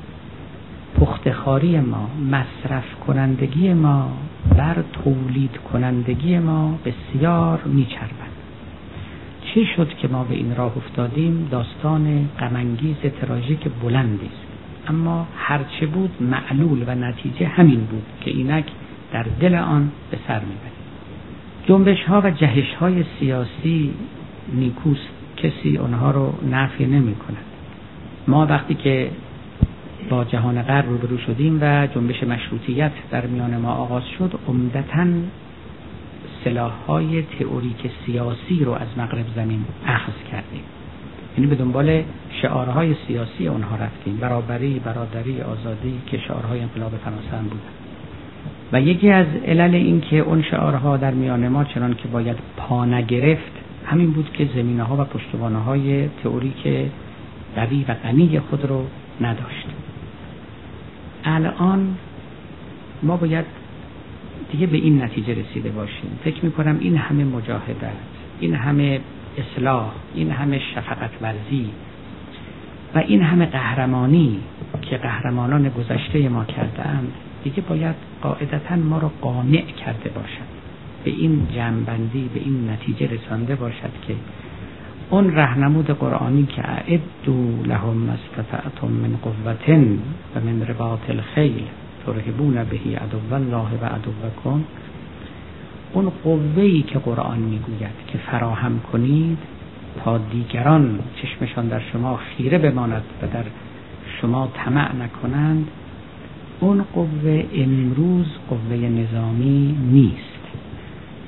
اون قوه امروز قوه فکری فرهنگی است قوه علمی است قوه تولید تئوریک است. ما اگر می‌خوایم اگر مسلمان ها بنا به تعبیر مولا علی در ابتدای تولد مکتب اسلام حملو بسائرهم علی اسیافهم بصیرت هاشون رو بر شمشیرها نشاندند و حمل کردند امروز بصیرت های دینی ما باید سوار بر اندیشه های ما بشود و به عالم انتقال پیدا کند.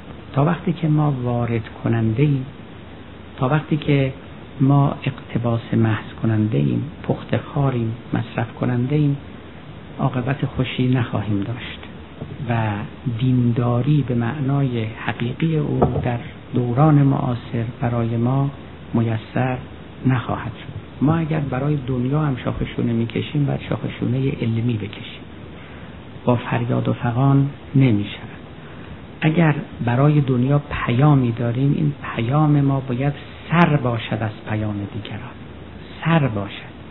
روزی پیامبر اسلام می‌گفت یک خدا بیشتر نداریم این خدایان متعدد این بوتها رو دور بریزید. این پیام سر بود نسبت به اونها. حقش بود که غلبه کند. بر دیگر حرفها. اینکه قرآن می‌گفت که لیظهره علی الدین کلهی ولو کره المشرکون ولو کره الکافرون. خدا پیامبری رو فرستاده مکتبی رو با او فرستاده تا این مکتب رو بر دیگر مکاتب پیروز کند. یعنی نه به زور بلکه به دلیل قوت درونی منطق اون مکتب به دلیل مضمون و محتوا و درون مایه او برود و چیره شود و مثل عصای موسی همه اون سحرهای مبتلان رو فرو ببلد. اون پیام سر بود و حقش بود که بر بقیه غلبه بکند. امروز ما با شیوه هایی که داریم با رفتاری که می‌کنیم با تصمیم های سیاسی که می‌گیریم عمل سیاسی ما تئوری سیاسی ما حق و حقوقی که برای مردم قائلیم اینهاست که نشان می‌دهد که ما حرفمون نسبت به دنیا سر است یا سر نیست. می‌تواند بر آنها غلبه کند یا نمی‌تواند. بصیرت اسلامی رو بر این اندیشه ها می‌توان نشاند و به دنیا حمل کرد یا نمی‌توان نشاند و از سر خفت باید سر رو به پایین افکن من گاهی که سخنان بعضی از خطبا روحانیون مبلغان رو در نماز جمعه در مناسبت ها و فرصت هایی که در روزنامه ها می‌خوانم حقیقتا به همین فکر فرو میرم که خب این گویندگان لابد از سر غیرت اسلامی این حرفا رو می‌زنند. خوشبینانش اینه. ولی آیا واقعا این حرف ها نسبت به حرف هایی که در جهان مطرحه سر است؟ حقیقتا. کسی که میاد میگه شما یک کسی رو اگر فهمیدید که مثلا حرفش خلاف دینه یواشکی اگه بگیرید و نفلش هم بکنید اشکالی نداره. بعدش هم بیاید و بالاخره از خودتون دفاع بکنید. حقیقتا این رو تو جمع محدود مریدان میشادم بزنه. و فکرم بکنید که دفاع از دین و دیانت داره می‌کنه. اما انصافا شما می‌تونید رو به منزله یک تز سیاسی در دنیا مطرح بکنید. مایی که توی این دنیایی که مرزها برداشته شده جاهای دیگه به ما اجازه میدن به مسلمان ها اجازه میدن مدرسه داشته باشن کتاب داشته باشن معزنه داشته باشن مسجد داشته باشن دعوت داشته باشن کنفرانس داشته باشن. حتی حتی اگر در زبان و به حرف سخنان رو می‌گویند و در دل اعتقاد نداشته باشن تز مقابل اونها باید بسی قویتر و غنیتر از اینها باشه. کسی که میاد میگه که سوبسید به آدمایی که عقیده به ولایت فقیه ندارن نباید داد. آزوقه به اونها نباید داد.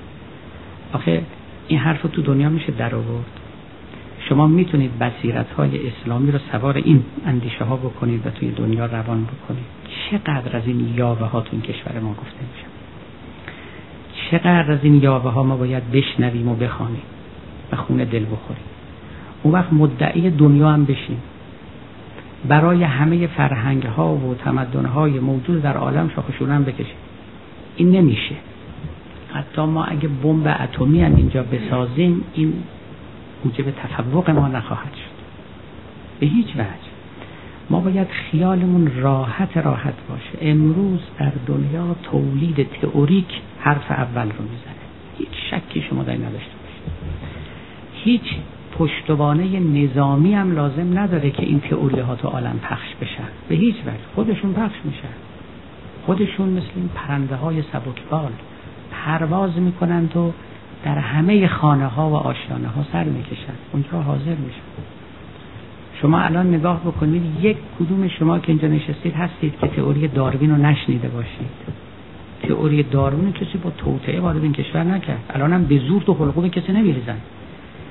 شعن این تئوری بود که پخش بشه تو عالم. چه در میان دینداران چه در میان بیدین ها به طور مساوی. نمیشه پریرو تاب مستوری ندارد.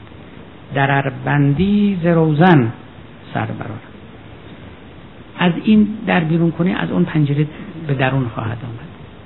یک نفر از شما از اینجا که تئوری نسبیت انشتر نه حتی اسمشو نشنیده باشه. بالاخره بعضیاتون هم تخصصا در اون زمین مطالعه داشته باشید و کثیری از اینها و کثیری از این مسائل.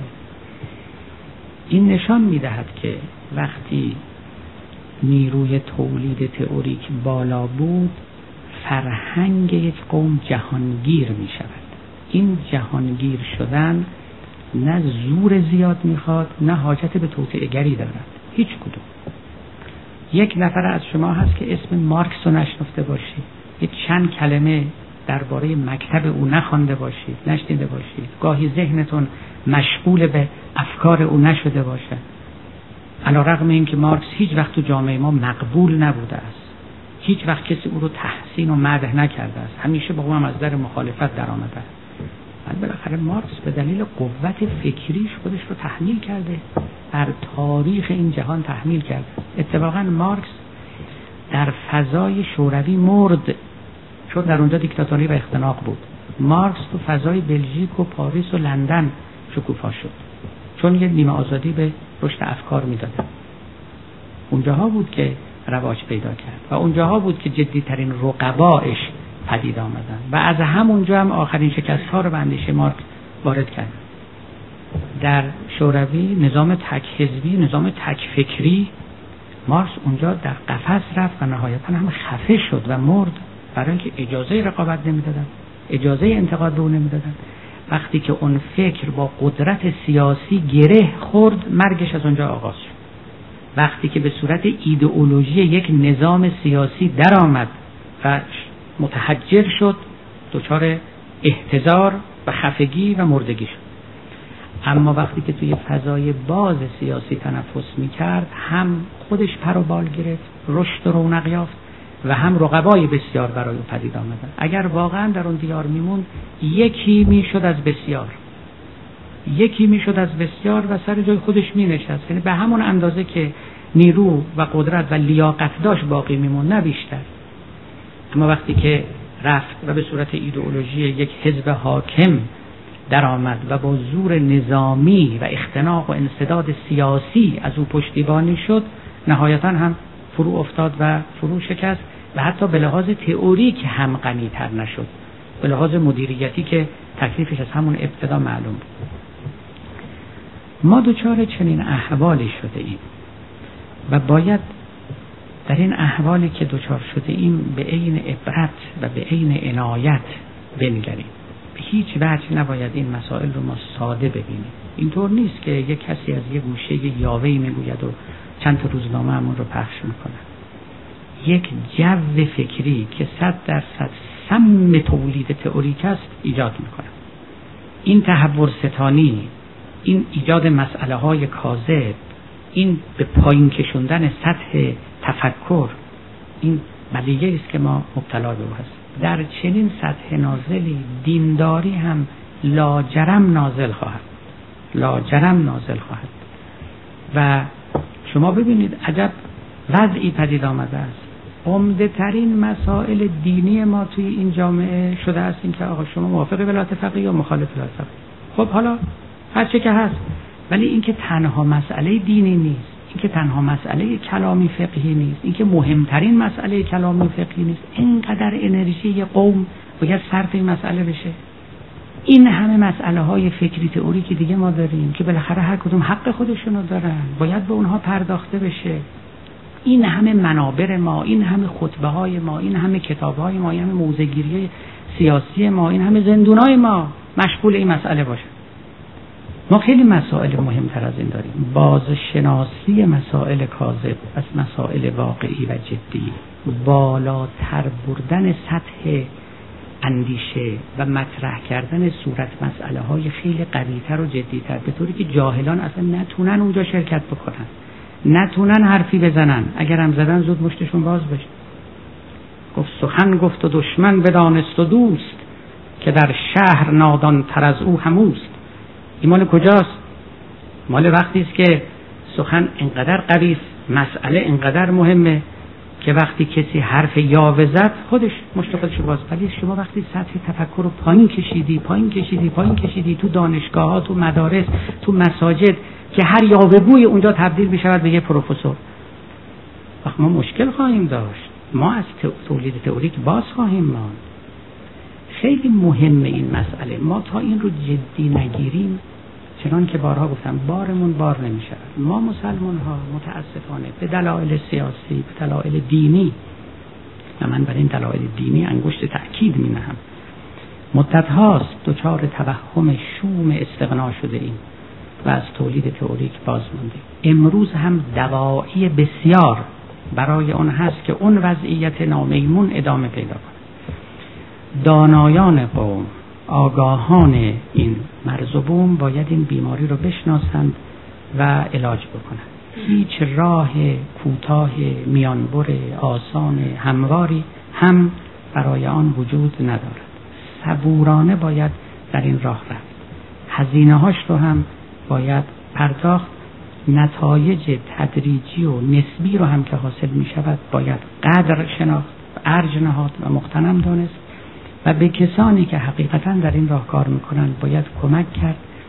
یک جو پیشرفت تئوریک من به شما بگویم از هزار کیلومتر از این داد و فریادها و شاخشونه کشیدن ها بیشتر و مؤثرتر است. قدر این تولیدهای تئوریک رو شما بدانید. این چنین است که مسلمانی هم غنی می شود پیامش به دنیا حمل می شود و اون رهنمود قرآنی هم مورد اجابت قرار می گیرد که اعدو لهم مستطعتم من قوت و من رباط الخیل. آخرین سخن من این است.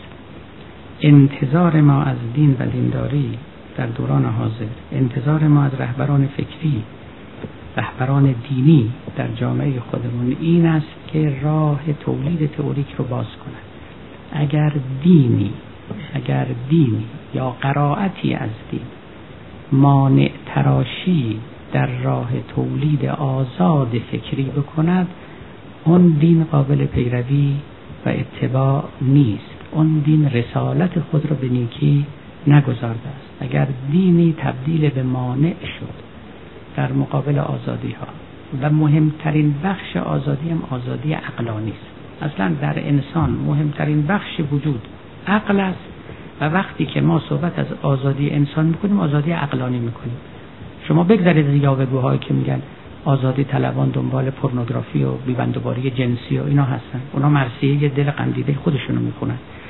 آزادی عقلانی مهمترین بخش آزادی انسانی است. اصلا تفسیر درست آزادی انسانی است. چون ای برادر تو همین اندیشه ما بقیه خود استخوان ریشه ما اصلا چیزی نیستیم جز اندیشه. لذا وقتی که سخن از آزادی انسان میگیم آزادی اندیشه انسان رو منظور داریم. اصل و اساس همینه چیز دیگه نیست.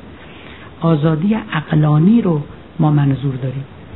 اگر به نام دین کسانی در مقابل آزادی عقلانی ایستادن جرأت اندیشیدن جرأت پرسیدن را از ما ستاندن ما باید بدانیم که هم اون بد دینی است و هم اون بد رهنمود و استفاده از دین است. دینی که به ما جرأت پرسیدن بدهد. حتی تو زوایای دلمون به ما اجازه بدهد که ما همه چیز رو بتوانیم مورد بازبینی و بازپرسی قرار بدهیم. اون دین دینی است که امروز می‌تواند پیامش سر باشد در این دنیا. پیامش قابل حمل به جاهای دیگه باشه. اون دینی است که بخشد و هم هویت کاری که پیامبر بزرگوار اسلام در ابتدای دعوت خود کرد. از یکایی که شما به خاطر حسن اصلاح و تحملتون سپاسگزارم و در انتظار سخنان و سوالات شما هستم. و السلام علیکم و رحمت الله و برکاته.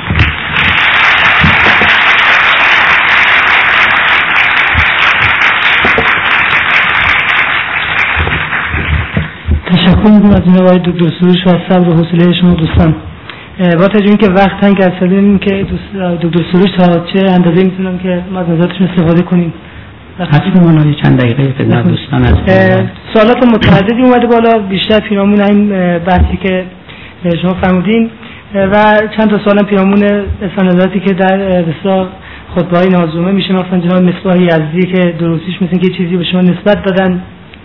و اینکه بسیار هم نوشتن که شما یه غزل بخونید و دوستان ما تصمیم می‌گیریم که فکر می‌کنم سوالات شفایی دوستان ترجیح میدن سوال شفایی مطرح بشه و یک نفر دوستان هم سوال شفایی فعلا وقت گرفتن و دوستان دیگه هم اگه می‌خوان سوال شفایی بپرسن از آقای کیانی وقت بگیرن. فعلا ترجیح هم سوالات شفایی میگیم و اگه وقت بود ان در خدمت دوستان هستیم برای سوالات کتبی. آقای شرفی اسم نوشتن برای سوال شفایی اگه لطفا تشریف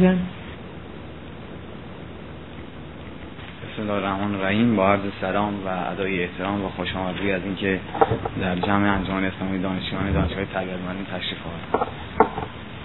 سوال بنده این است که عالی جناب عنوان یک مدرنیست مذهبی و با توجه به قرائتتان از دین در امر حکومت که حق را بر تکلیف مقدم می‌داند در صورتی که در نظام فعلی این تکلیف است که بر حق مقدم است آیا این به معنای نقض سریع حقوق بشر در ذات و کنه اسلام آخوندهای بنیادگرا نیست. سوال دوم این است که آلی جناب در کتاب سرات های مستقیم از تکسر و به اصطلاح پلورالیسم متدی انبیاء صالح با بندگان خدا سخن گفته اید. آیا بین این وجه, تصم... وجه تصمیه سرات های مستقیم با سرات با تعبیر واحده سرات مستقیم در قرآن کریم یک مضمون دوگانگی و بینویت قائل نیستید و سوال سوم هم این است که آقای سروش اسلامی که ما از اون صحبت می‌کنیم باید ایدئولوژیش رنگ سبقه نظام داشته باشد یا نهضت و خیزش خیلی ممنون. ببخشید این آخری رو تکرار کنید. اسلامی که ما از اون صحبت می‌کنیم ایدئولوژیش باید رنگ و سبقه نظام داشته باشد یا به صورت نهضت و خیزش باشد. خیلی ممنون. بله خیلی متشکر سوال اولتون که مربوط به حق و تکلیف می‌شد به کوتاهی پاسخ عرض می‌کنم. بله.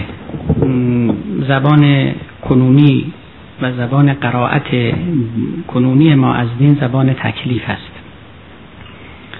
و با زبان حق فاصله داره.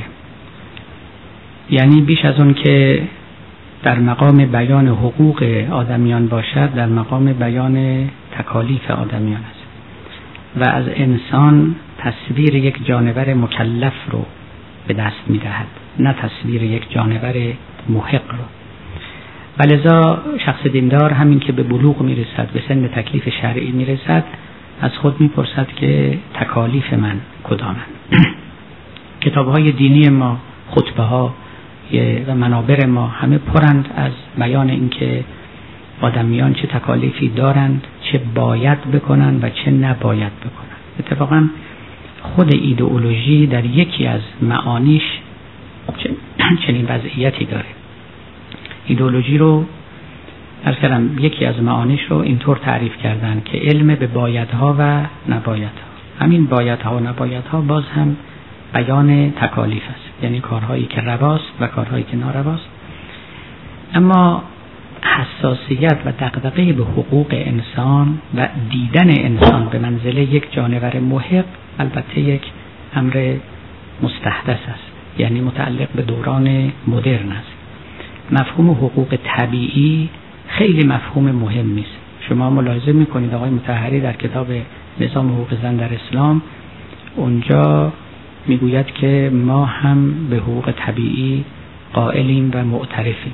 منتها این سخن رو متحری وقتی می‌گوید که دو یا سه قرن است که از حقوق از تولد حقوق طبیعی گذشته است. شما بحثی تحت عنوان حقوق طبیعی رو مطلقا در نوشته ها و ادبیات متفکران ما فقیهان ما محدثان ما نمییابید. من در یکی از نوشته های خودم اشاره کردم گفتم در مجموع مدارک و متون درسی که روحانیان ما می‌خوانند حتی یک برگ هم درباره حقوق انسان نمی‌خوانند. چنین عنوانی وجود ندارد. تمام فقه ما علم تکالیف است. اون وقت اگر حقی مطرح بشود از شکم تکلیف بیرون می آید از هواشی بحث تکالیف است. نه اینکه خودش استقلال موضوعی داشته باشد و مستقلا مورد بحث قرار بگیره. اینطور است. منتها ما که نباید اسیر قرائت های گذشته بمانیم نباید در بست هر چرا که تحلیل ما دادن روی چشممون بگذاریم. به حال اونها قومی بودند و نسلی و رجالی. ما هم قومی هستیم و نسلی و رجالی. و به قول غزالی هم رجال و نحن رجال. گذشتگان ما که چنان درکی از دین داشتند برای خود جغرافی های فکری ویژه‌ای داشتند. ما هم جغرافی های ویژه فکری دیگری. امروز که از مهمترین وظایف رهبران دینی فکری گره زدن این دو گفتمان حقی و تکلیفی است. که کار انصافا دشواری هم هست.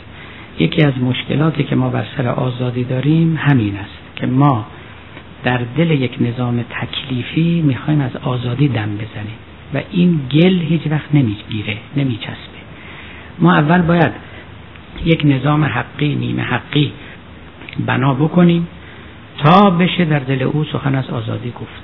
بلا آزادی رو در درون یک سیستمی که در اساس بر اندیشه تکلیف بنا شده است مشکل به توان جا مشکل به توان گنجاند جای چندانی برای اون نیست.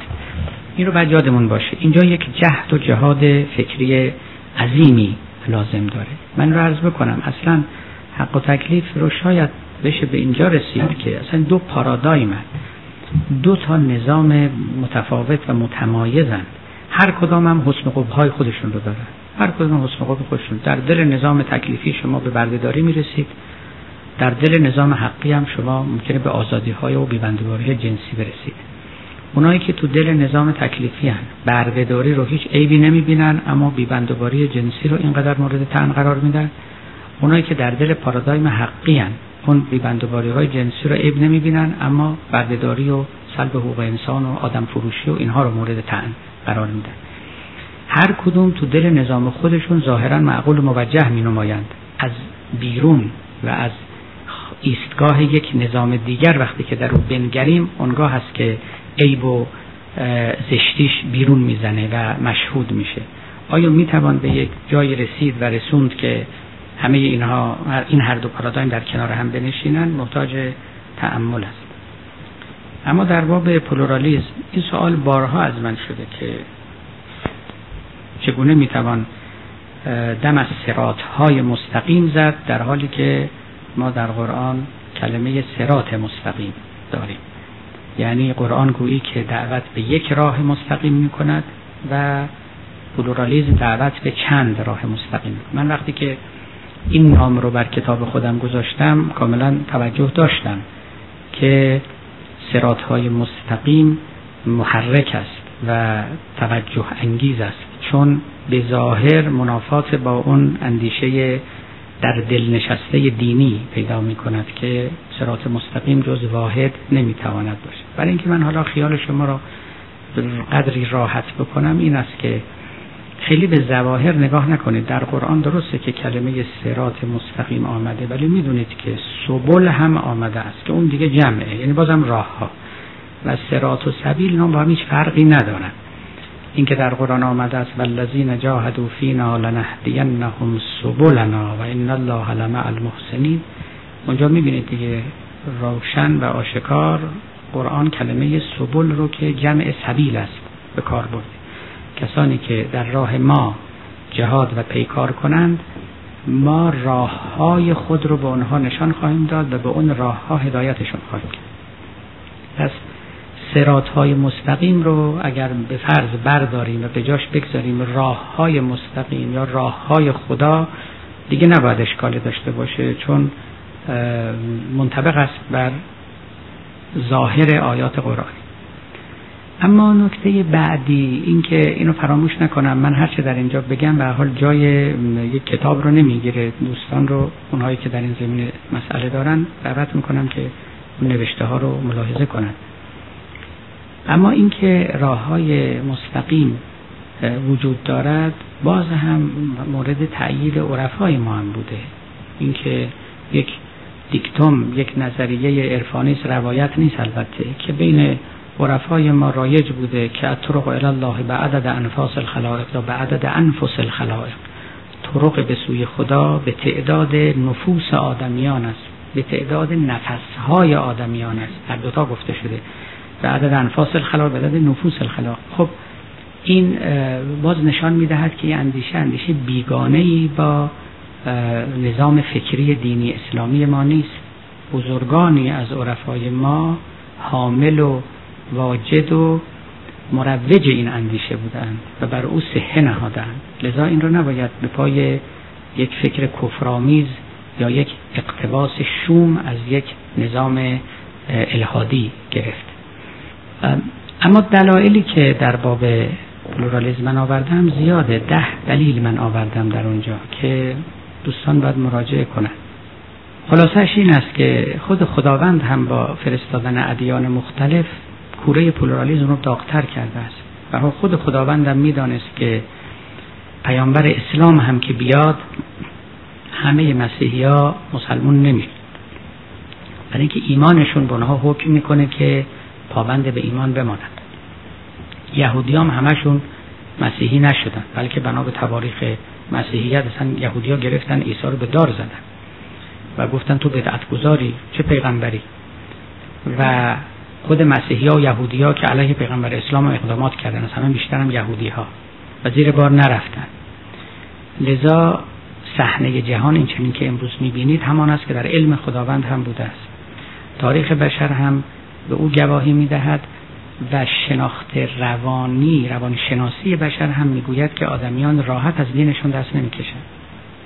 یعنی وقتی کسی راه خودش رو مستقیم تشخیص داد واقعا وظیفه خودش می‌دونه که به اون راه مستقیم بمانه. ما حالا چی باید بگیم؟ ما باید بگیم که همه باطلن بی خود دست نمی‌کشن از دین خودشون. یا باید به رسمیت بشناسیم این وضعیت روانی انسان ها رو. نمی‌تونن دست بکشن. نه اینکه می‌فهمن اون دیگری حقه بود دست اونا اگه که بفهمن یکی حقه و به طرفش نیان اونا برن جواب خدا رو بدن. ما به اونا کار نداریم به اون مغرزه ها به اون معرضه های از حق. صحبت سر کسانی است که به لحاظ وضعیت روحی روانی وضعیتی که مال اکثریت مردم هم هست. اینا نمی‌تونن از اعتقاد پیشینشون دست بردارن. اینها خدا با اینا چه خواهد کرد؟ دینداری اونها چه معنا پیدا خواهد کرد؟ آیا محقن که در اونجا بمانند آیا مورد مؤاخذه و عتاب خداوند قرار خواهد آیا ما که به اونها نگاه می‌کنیم به شکل به چشم گمراهان محرومان از رحمت خدا باید نگاه بکنیم؟ منظور از پلورالیزم اینه. منظور پلورالیزم نیستش که ما بگیم هر کی هر کاری می‌کنه درسته یا هر مکتبی حقه. اصلا این نیست. منظور این است که ما چجوری به چه چشمی مردم عالم نگاه کنیم؟ بگیم فقط یه طایفه اندکی که شیعیانن اونم تازه نه همه شیعیان چون خود شیعیان هم که من اختلافاتی دارن. بعضی انقدر تنگ چشمن که فقط خودشون و حلقه مریدای خودشونو اینا سعادتمندن و اینا بر راه مستقیمند و بر جاده سوابن بقیه همه گمراه همه شیطان زده همه محروم از رحمت خدا همه جهنمی همه اینجوری باید ببینیم. یا این دایره هدایت و رحمت خدا رو باید وسیعتر بگیریم. باید بگیم درسته که بنده که راه خودم رو درست می‌دانم به هیچ قیمتی هم دست نمی‌کشم از راه درست خودم مگر اینکه صد درصد خطاش اثبات بشه. ولی دیگران هم کمابش در همین احوالن. راه خودشون رو درست می‌بینن به هیچ قیمتی هم نمی‌خوان دست بکشن. و نبایدم گفت که خداوند گذاشته که همه تو گمراهی قوطه بخورن تا بیشتر بنزشون تو جهنم و بیشتر لذت ببر از شکنجه دادن بنده های خودش. این تلقی های مقدار گیر داره. اینا رو ما باید یه ذره درست بکنیم. منظور از پلورالیزم این است. منظور این نیستش که آیا اسلام حقه خب اسلام برای مسلمان ها حقه. مسیحیت حق یهودی خب مسیحیت برای مسیحی ها حقه. نمی‌دونم یهودیت هم برای یهودی ها حقه. بالاخره هر وقت شما بپرسید فلان چیز آیا حق است یا باطل باز دوباره هر کی مطابق مکتب خودش به شما جواب میده. مسلمان ها میگه اونا باطل این حقه. بیرون از اینها که شما به ایستید اون موقع کثیری از مردم رو محق می‌دانید که در وضعیتی که به سر می‌برند به سر ببرند. منظور این است. از چشم خدا که نگاه بکنید. اونگاه اونا رو نه تنها معذور بلکه محق خواهید دانست نه تنها محق خواهید دانست بلکه اونها رو مصاب و معجور هم خواهید دانست. و به این ترتیب دایره رحمت الهی بازتر می شود این یک تقریر یا یک حجت برای پلورالیزم است. دلایل دیگه هم میشه ذکر که البته مفصله و من واردش نمیشم.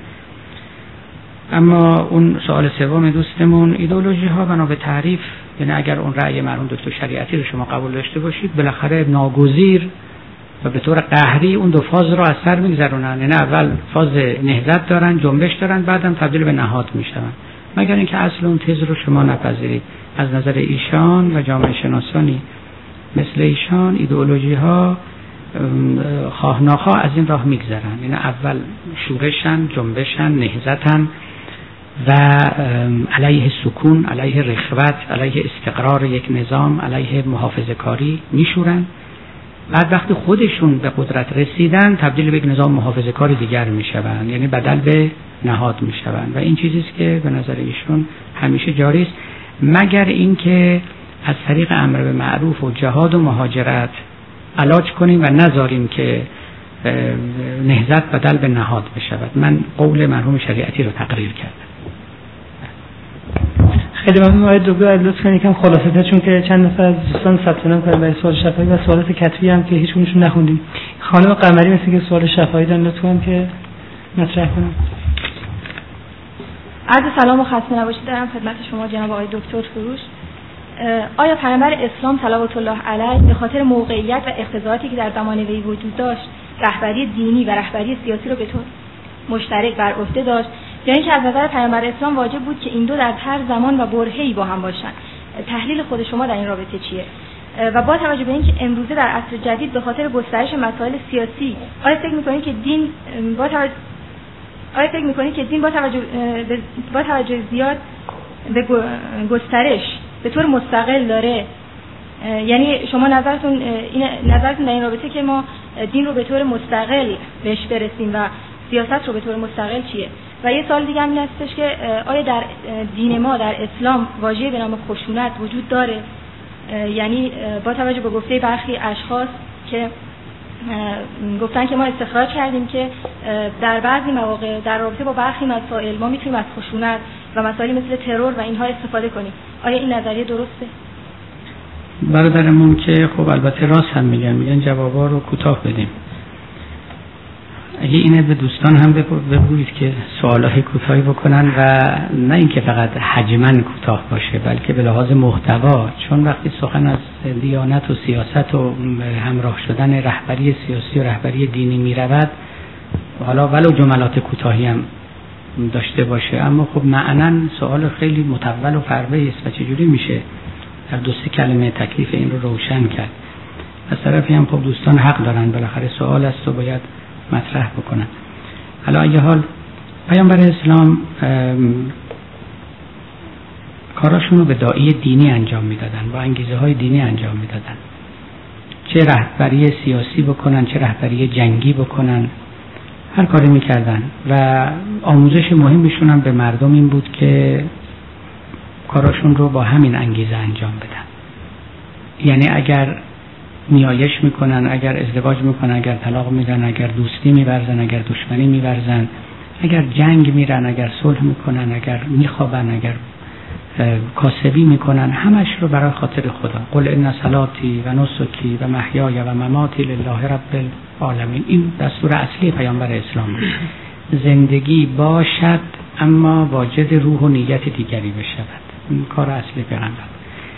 در اکثر موارد یعنی 99 درصد موارد هیچ شکلی رو پیامبر عوض نکرد. جنگیدن خب هم جنگیدنی بود که همه می‌کردن. می‌دونم کاسبی همون کاسبی بود لباس پوشیدن همون لباس پوشیدن. اینا تغییر نداد. دوستی ورزیدن دشمنی ورزیدن نمی‌دونم شعر خوندن کنار هم نشستن سفر رفتن غیره. تغییری نداد پیغمبر. یعنی ایشون که زندگی تازه برای مردم نیورد یک روح تازه تو زندگیشون دمید گفت همه اینا رو از خاطر خدا بکنید. این لب کاری بود که پیامبر کرد. این آیه که خوندم که سلات من نسک من زندگی من مرگ من همه برای خاطر خداست و با توجه به او هدایت او و با یاد اوست. این کار پیغمبر. لذا خود ایشان هم کارایی که می‌کرد مستثنای از این قاعده نبود. همین حکم رو داشت. اگه جنگ می‌کرد اگه رهبری سیاسی می‌کرد لذا به این معنا همه کارها یک انسان دینی کارهای دینی است. به یه معنا. یعنی به لحاظ نیتی که پشت سرش هست دینی است. اما به لحاظ شکل به لحاظ ماهیت غیر دینی است. برای اینکه دین که ماهیات اشیا را نیافریده. قبل از اینکه پیغمبرم بیان حکومت بود. قبل از اینکه پیغمبرم بیان ازدواج و طلاق بود. قبل از ایشون هم خورد و خوراک و کاسبی و جنگ و صلح و همه این چیزا بود. اینا بود. هیچ دینی مؤسس اینها نیست که. اینا خود جامعه است. نهادهای جامعه اینا وجود دارن. و ادیان تنها کاری که می‌کنن همچون که گفتم فقط یه نیت یه نیت دینی به اینا اضافه می‌کنن. میگه اگر ازدواج می‌کنی به اجازه خدا ازدواج کن. اگر هم طلاق میدی باز با همون اون اجازه الهی و با اون ضوابط شرعی. و الا اصل این نهادهای اجتماعی که سر جا شدن. حکومت هم همینطوره. پیغمبر هیچ نحوه حکومت تازه رو توی قوم خودش که مطرح نکرد. بالاخره بزرگ قوم در میون عرب ها چی بود؟ رئیسشون بود فرماندهشون بود حاکمشون بود چه جای پیغمبر که هم تفوق دینی بر اون داشتن تفوق کاریزماتیک داشت شخصیت خیلی مسلطی بود. یه جای دیدید بعضی یه جایی که وارد میشه می‌شد اصلا معلوم بود رئیس اونجا کیه. دیگه رأیگیری نمی‌خواست دیگه پرسیدن لازم نداشت. معلوم بود که این آدم سر از بقیه. حرفشو باید گوش بکنم خب نیروبندم که شده بود. چرا؟ چون این همه طرفدار پیدا کرده اصلا سیاست یعنی چی؟ یعنی تئوری قدرت. سیاست یعنی تئوری قدرت. وقتی یه چیز قدرت پیدا کرد این وارد عرصه سیاست میشه. چیزی که ضعیف و ناتوان شد از سیاست میره بیرون. همین همین الان اگر یه گروه خیلی قوی توی این مملکت ما به هر دلیلی پیدا بشه دینی باشن اقتصادی باشن اینا خود به خود سیاسی میشن. چون قوی و به دلیل قدرتشون می‌تونن یه اهرامهایی رو بجنبانن. یه تغییراتی تو جامعه بدن. میشن سیاسی دیگه. دین که در جوامع اروپایی و اینها سیاسی نیست دقیقا معناش اینه که دین خیلی قوی نیست. تازه نه اینکه سیاسی سیاسی هم نباشه. این هم تصور نادرستی است. به یه مقداری به همون اندازه که قدرت داره اتفاقا در سیاست هم حرف داره. و تاثیرات خودش رو می‌گذاره. خدا آمریکا ببینید اقلش اینه که در اروپا خصوص در آمریکا خصوصا یه آدم بیدین محاله که رئیس جمهور بشه. محال است. رأی نمیاره. یه کسی که آشکارا اهانت به دین یا به مسیح کرده باشه یا این گمان درباره او برود که آدم بیدین یا ملحدی است رأی نمیاره. یعنی اینجوری دین به دلیل قدرت خودش وارد عرصه سیاست میشه. بهتران راسل در زندگی نامه خودش نوشته نوشته که من بنا بود که انتخاب بشم برای مجلس. منتها من شهرت داشتم به الهاد. دوستانی که من رو می‌خواستن انتخاب کنند برای مجلس انگلستان بارها پیش من آمدن گفتن آقای راسل خواهش ما از شما اینه که اقلا تظاهر به الهاد نکنی. همین. چون رأی نمیاریدی. ما نمی‌تونیم تو رو لانسه کنیم. نمی‌تونیم علمت کنیم. حالا اگه بیای دو کلمه هم به نفع مسیحیت دین دیانت معنویت چیزی بگی که چه بهتر؟ راسل نکردن بعد این کار. قرض من اینه یعنی همین مقدار قدرتی که دیانت داره ببینید که در کجاها و از چه مجاری ظریفی تأثیر خودش رو می‌گذاره در عالم سیاست پیامبر شخصیت مقتدر بود توی جامعه. هر کاری می‌کرد سیاسی بود. هر کاری می‌کرد هر امر و نهی که می‌کرد هر فرمانی که می‌داد هر تصمیمی که می‌گرفت. اتاب می‌کرد. یه کسی رو از چشم خودش مینداخت این آدم اصلا می‌رفت نابود می‌شد. واجد یک چنین مرکزیت و محوریتی بود. البته چون رجل الهی بود رجل دینی بود خب سیاستش به این معنا با دینش کاملا آمیخته بود. ولی پیامبر تئوری سیاسی نیاورد. ایجاد هیچ نهاد سیاسی نکرد. یعنی حکومت قبلا تو جامعه بود بازار بود همه چی بود. حتی اکثر اگر سخنان پیامبر یا قرآن استفاده بکنیم یه ضوابط مختصری مثلا در کل بازار ایشون مثلا فرض کنید رباخاری رو تحریم کرد و امثال اینها. و الا اون چیزایی که بالاخره وجود داشت خب همون چیزا بود که وجود داشت دیگه. تقریبا هم پیغمبر دست نزد بهش. توی عربا هیچ زنی هیچ وقت شیخ قبیله نمی‌شد. لذا رهبری سیاسی از زنان دریغ داشته شد. تا امروز هم فتوای فقهای ما اینه که زن نباید رئیس قومی بشود زن نباید رئیس جمهور بشود. ولی شما وقتی که به دوران پیامبر نگاه می‌کنید می‌بینید رسم و دوران بوده دیگه. توجه می‌کنید بزرگ قوم خود به خود کسی که قدرتی داشت رئیس می‌شد حرفش هم پذیرفته می‌شد. مشورت و پیغمبر مشورت هم می‌کرد همه می‌کردن. یه چیزی بود که در اون جامعه جریان داشت. من یه وقتی با یه روحانی بحث می‌کردیم ایشون فکر نکته خیلی خوبی پیدا کردیم. گفت آقا این دموکراسی و این آرا این انتخابات همون بیعت هست که در بین عربا بوده. گفتیم آقا اولا که دموکراسی همون بیعت نیست. بیعت مال نظام تکلیفی دموکراسی مال نظام حقیه. اینها به لحاظ ریشه‌ای با هم تفاوت دارن. بعد این هم که شما میگید فضیلتی و کمالی رو به پای اسلام نمی نویسه برای اینکه اگه قصه بیعته بیعت قبل از پیغمبر اسلام هم وجود داشته. اینطوری تو خیلی اگر شما زور بزنی اینه که میگی نظام اعراب جاهلی دموکراتیک بوده. خب خب. این شما رو راضی می‌کنه بگید ولا پیغمبر اسلام هم بیعت رو بود. بیعت یه رسم رایجی بود بین عربا. با بزرگتر خودشون بیعت می‌کرد. بیعت هم یعنی قول می‌دادن بهش. نه اینکه رأی بدن انتخابش کنن. قول می‌دادن تعهد میسپردن که ما با توییم. ما به تو پشت نمی کنیم خیانت نمی کنیم تقویتت می کنیم هوا تو داریم و غیره. این این بود معنی بیعت دیگه. این خودشون به یه معنیش بود میفروختن. بیع و شرا می‌شد. و این یه قرارداد این چنینی بینشون برقرار میشه. قرض من اینه ببینید پیامبر اسلام در آن واحد هم یک شخصیت سیاسی داشت هم یک شخصیت دینی. به توضیحی که برای شما گفتم. دقیقا اینطوری. الان بنده و شما هم که با نیت و انگیزه دینی یعنی برای خاطر خدا برای اینکه این کار مقبول خداوند است کار را انجام بدیم اون میشه هم دینی هم اقتصادی هم دینی هم سیاسی هم دینی هم علمی. من در این مجلس سخنرانی می‌کردم گفتم به این معنا نه تنها دیانت ما این سیاست ما سیاست ما این دیانت ماست بلکه تجارت ما این دیانت ماست. دیانت ما این تجارت ماست. تبابت ما این دیانت ماست. دیانت ما این تبابت ماست. هر چی دلتون می‌خواد بگید اینا میشه دیگه. شما یه طبیب به قول نظامی ایسوی هوش باشید واسه خاطر خدا بیمارا رو درمان کنید این میشه تبابت دینی. ولی معنیش نیست که دین علم تبابت آورده.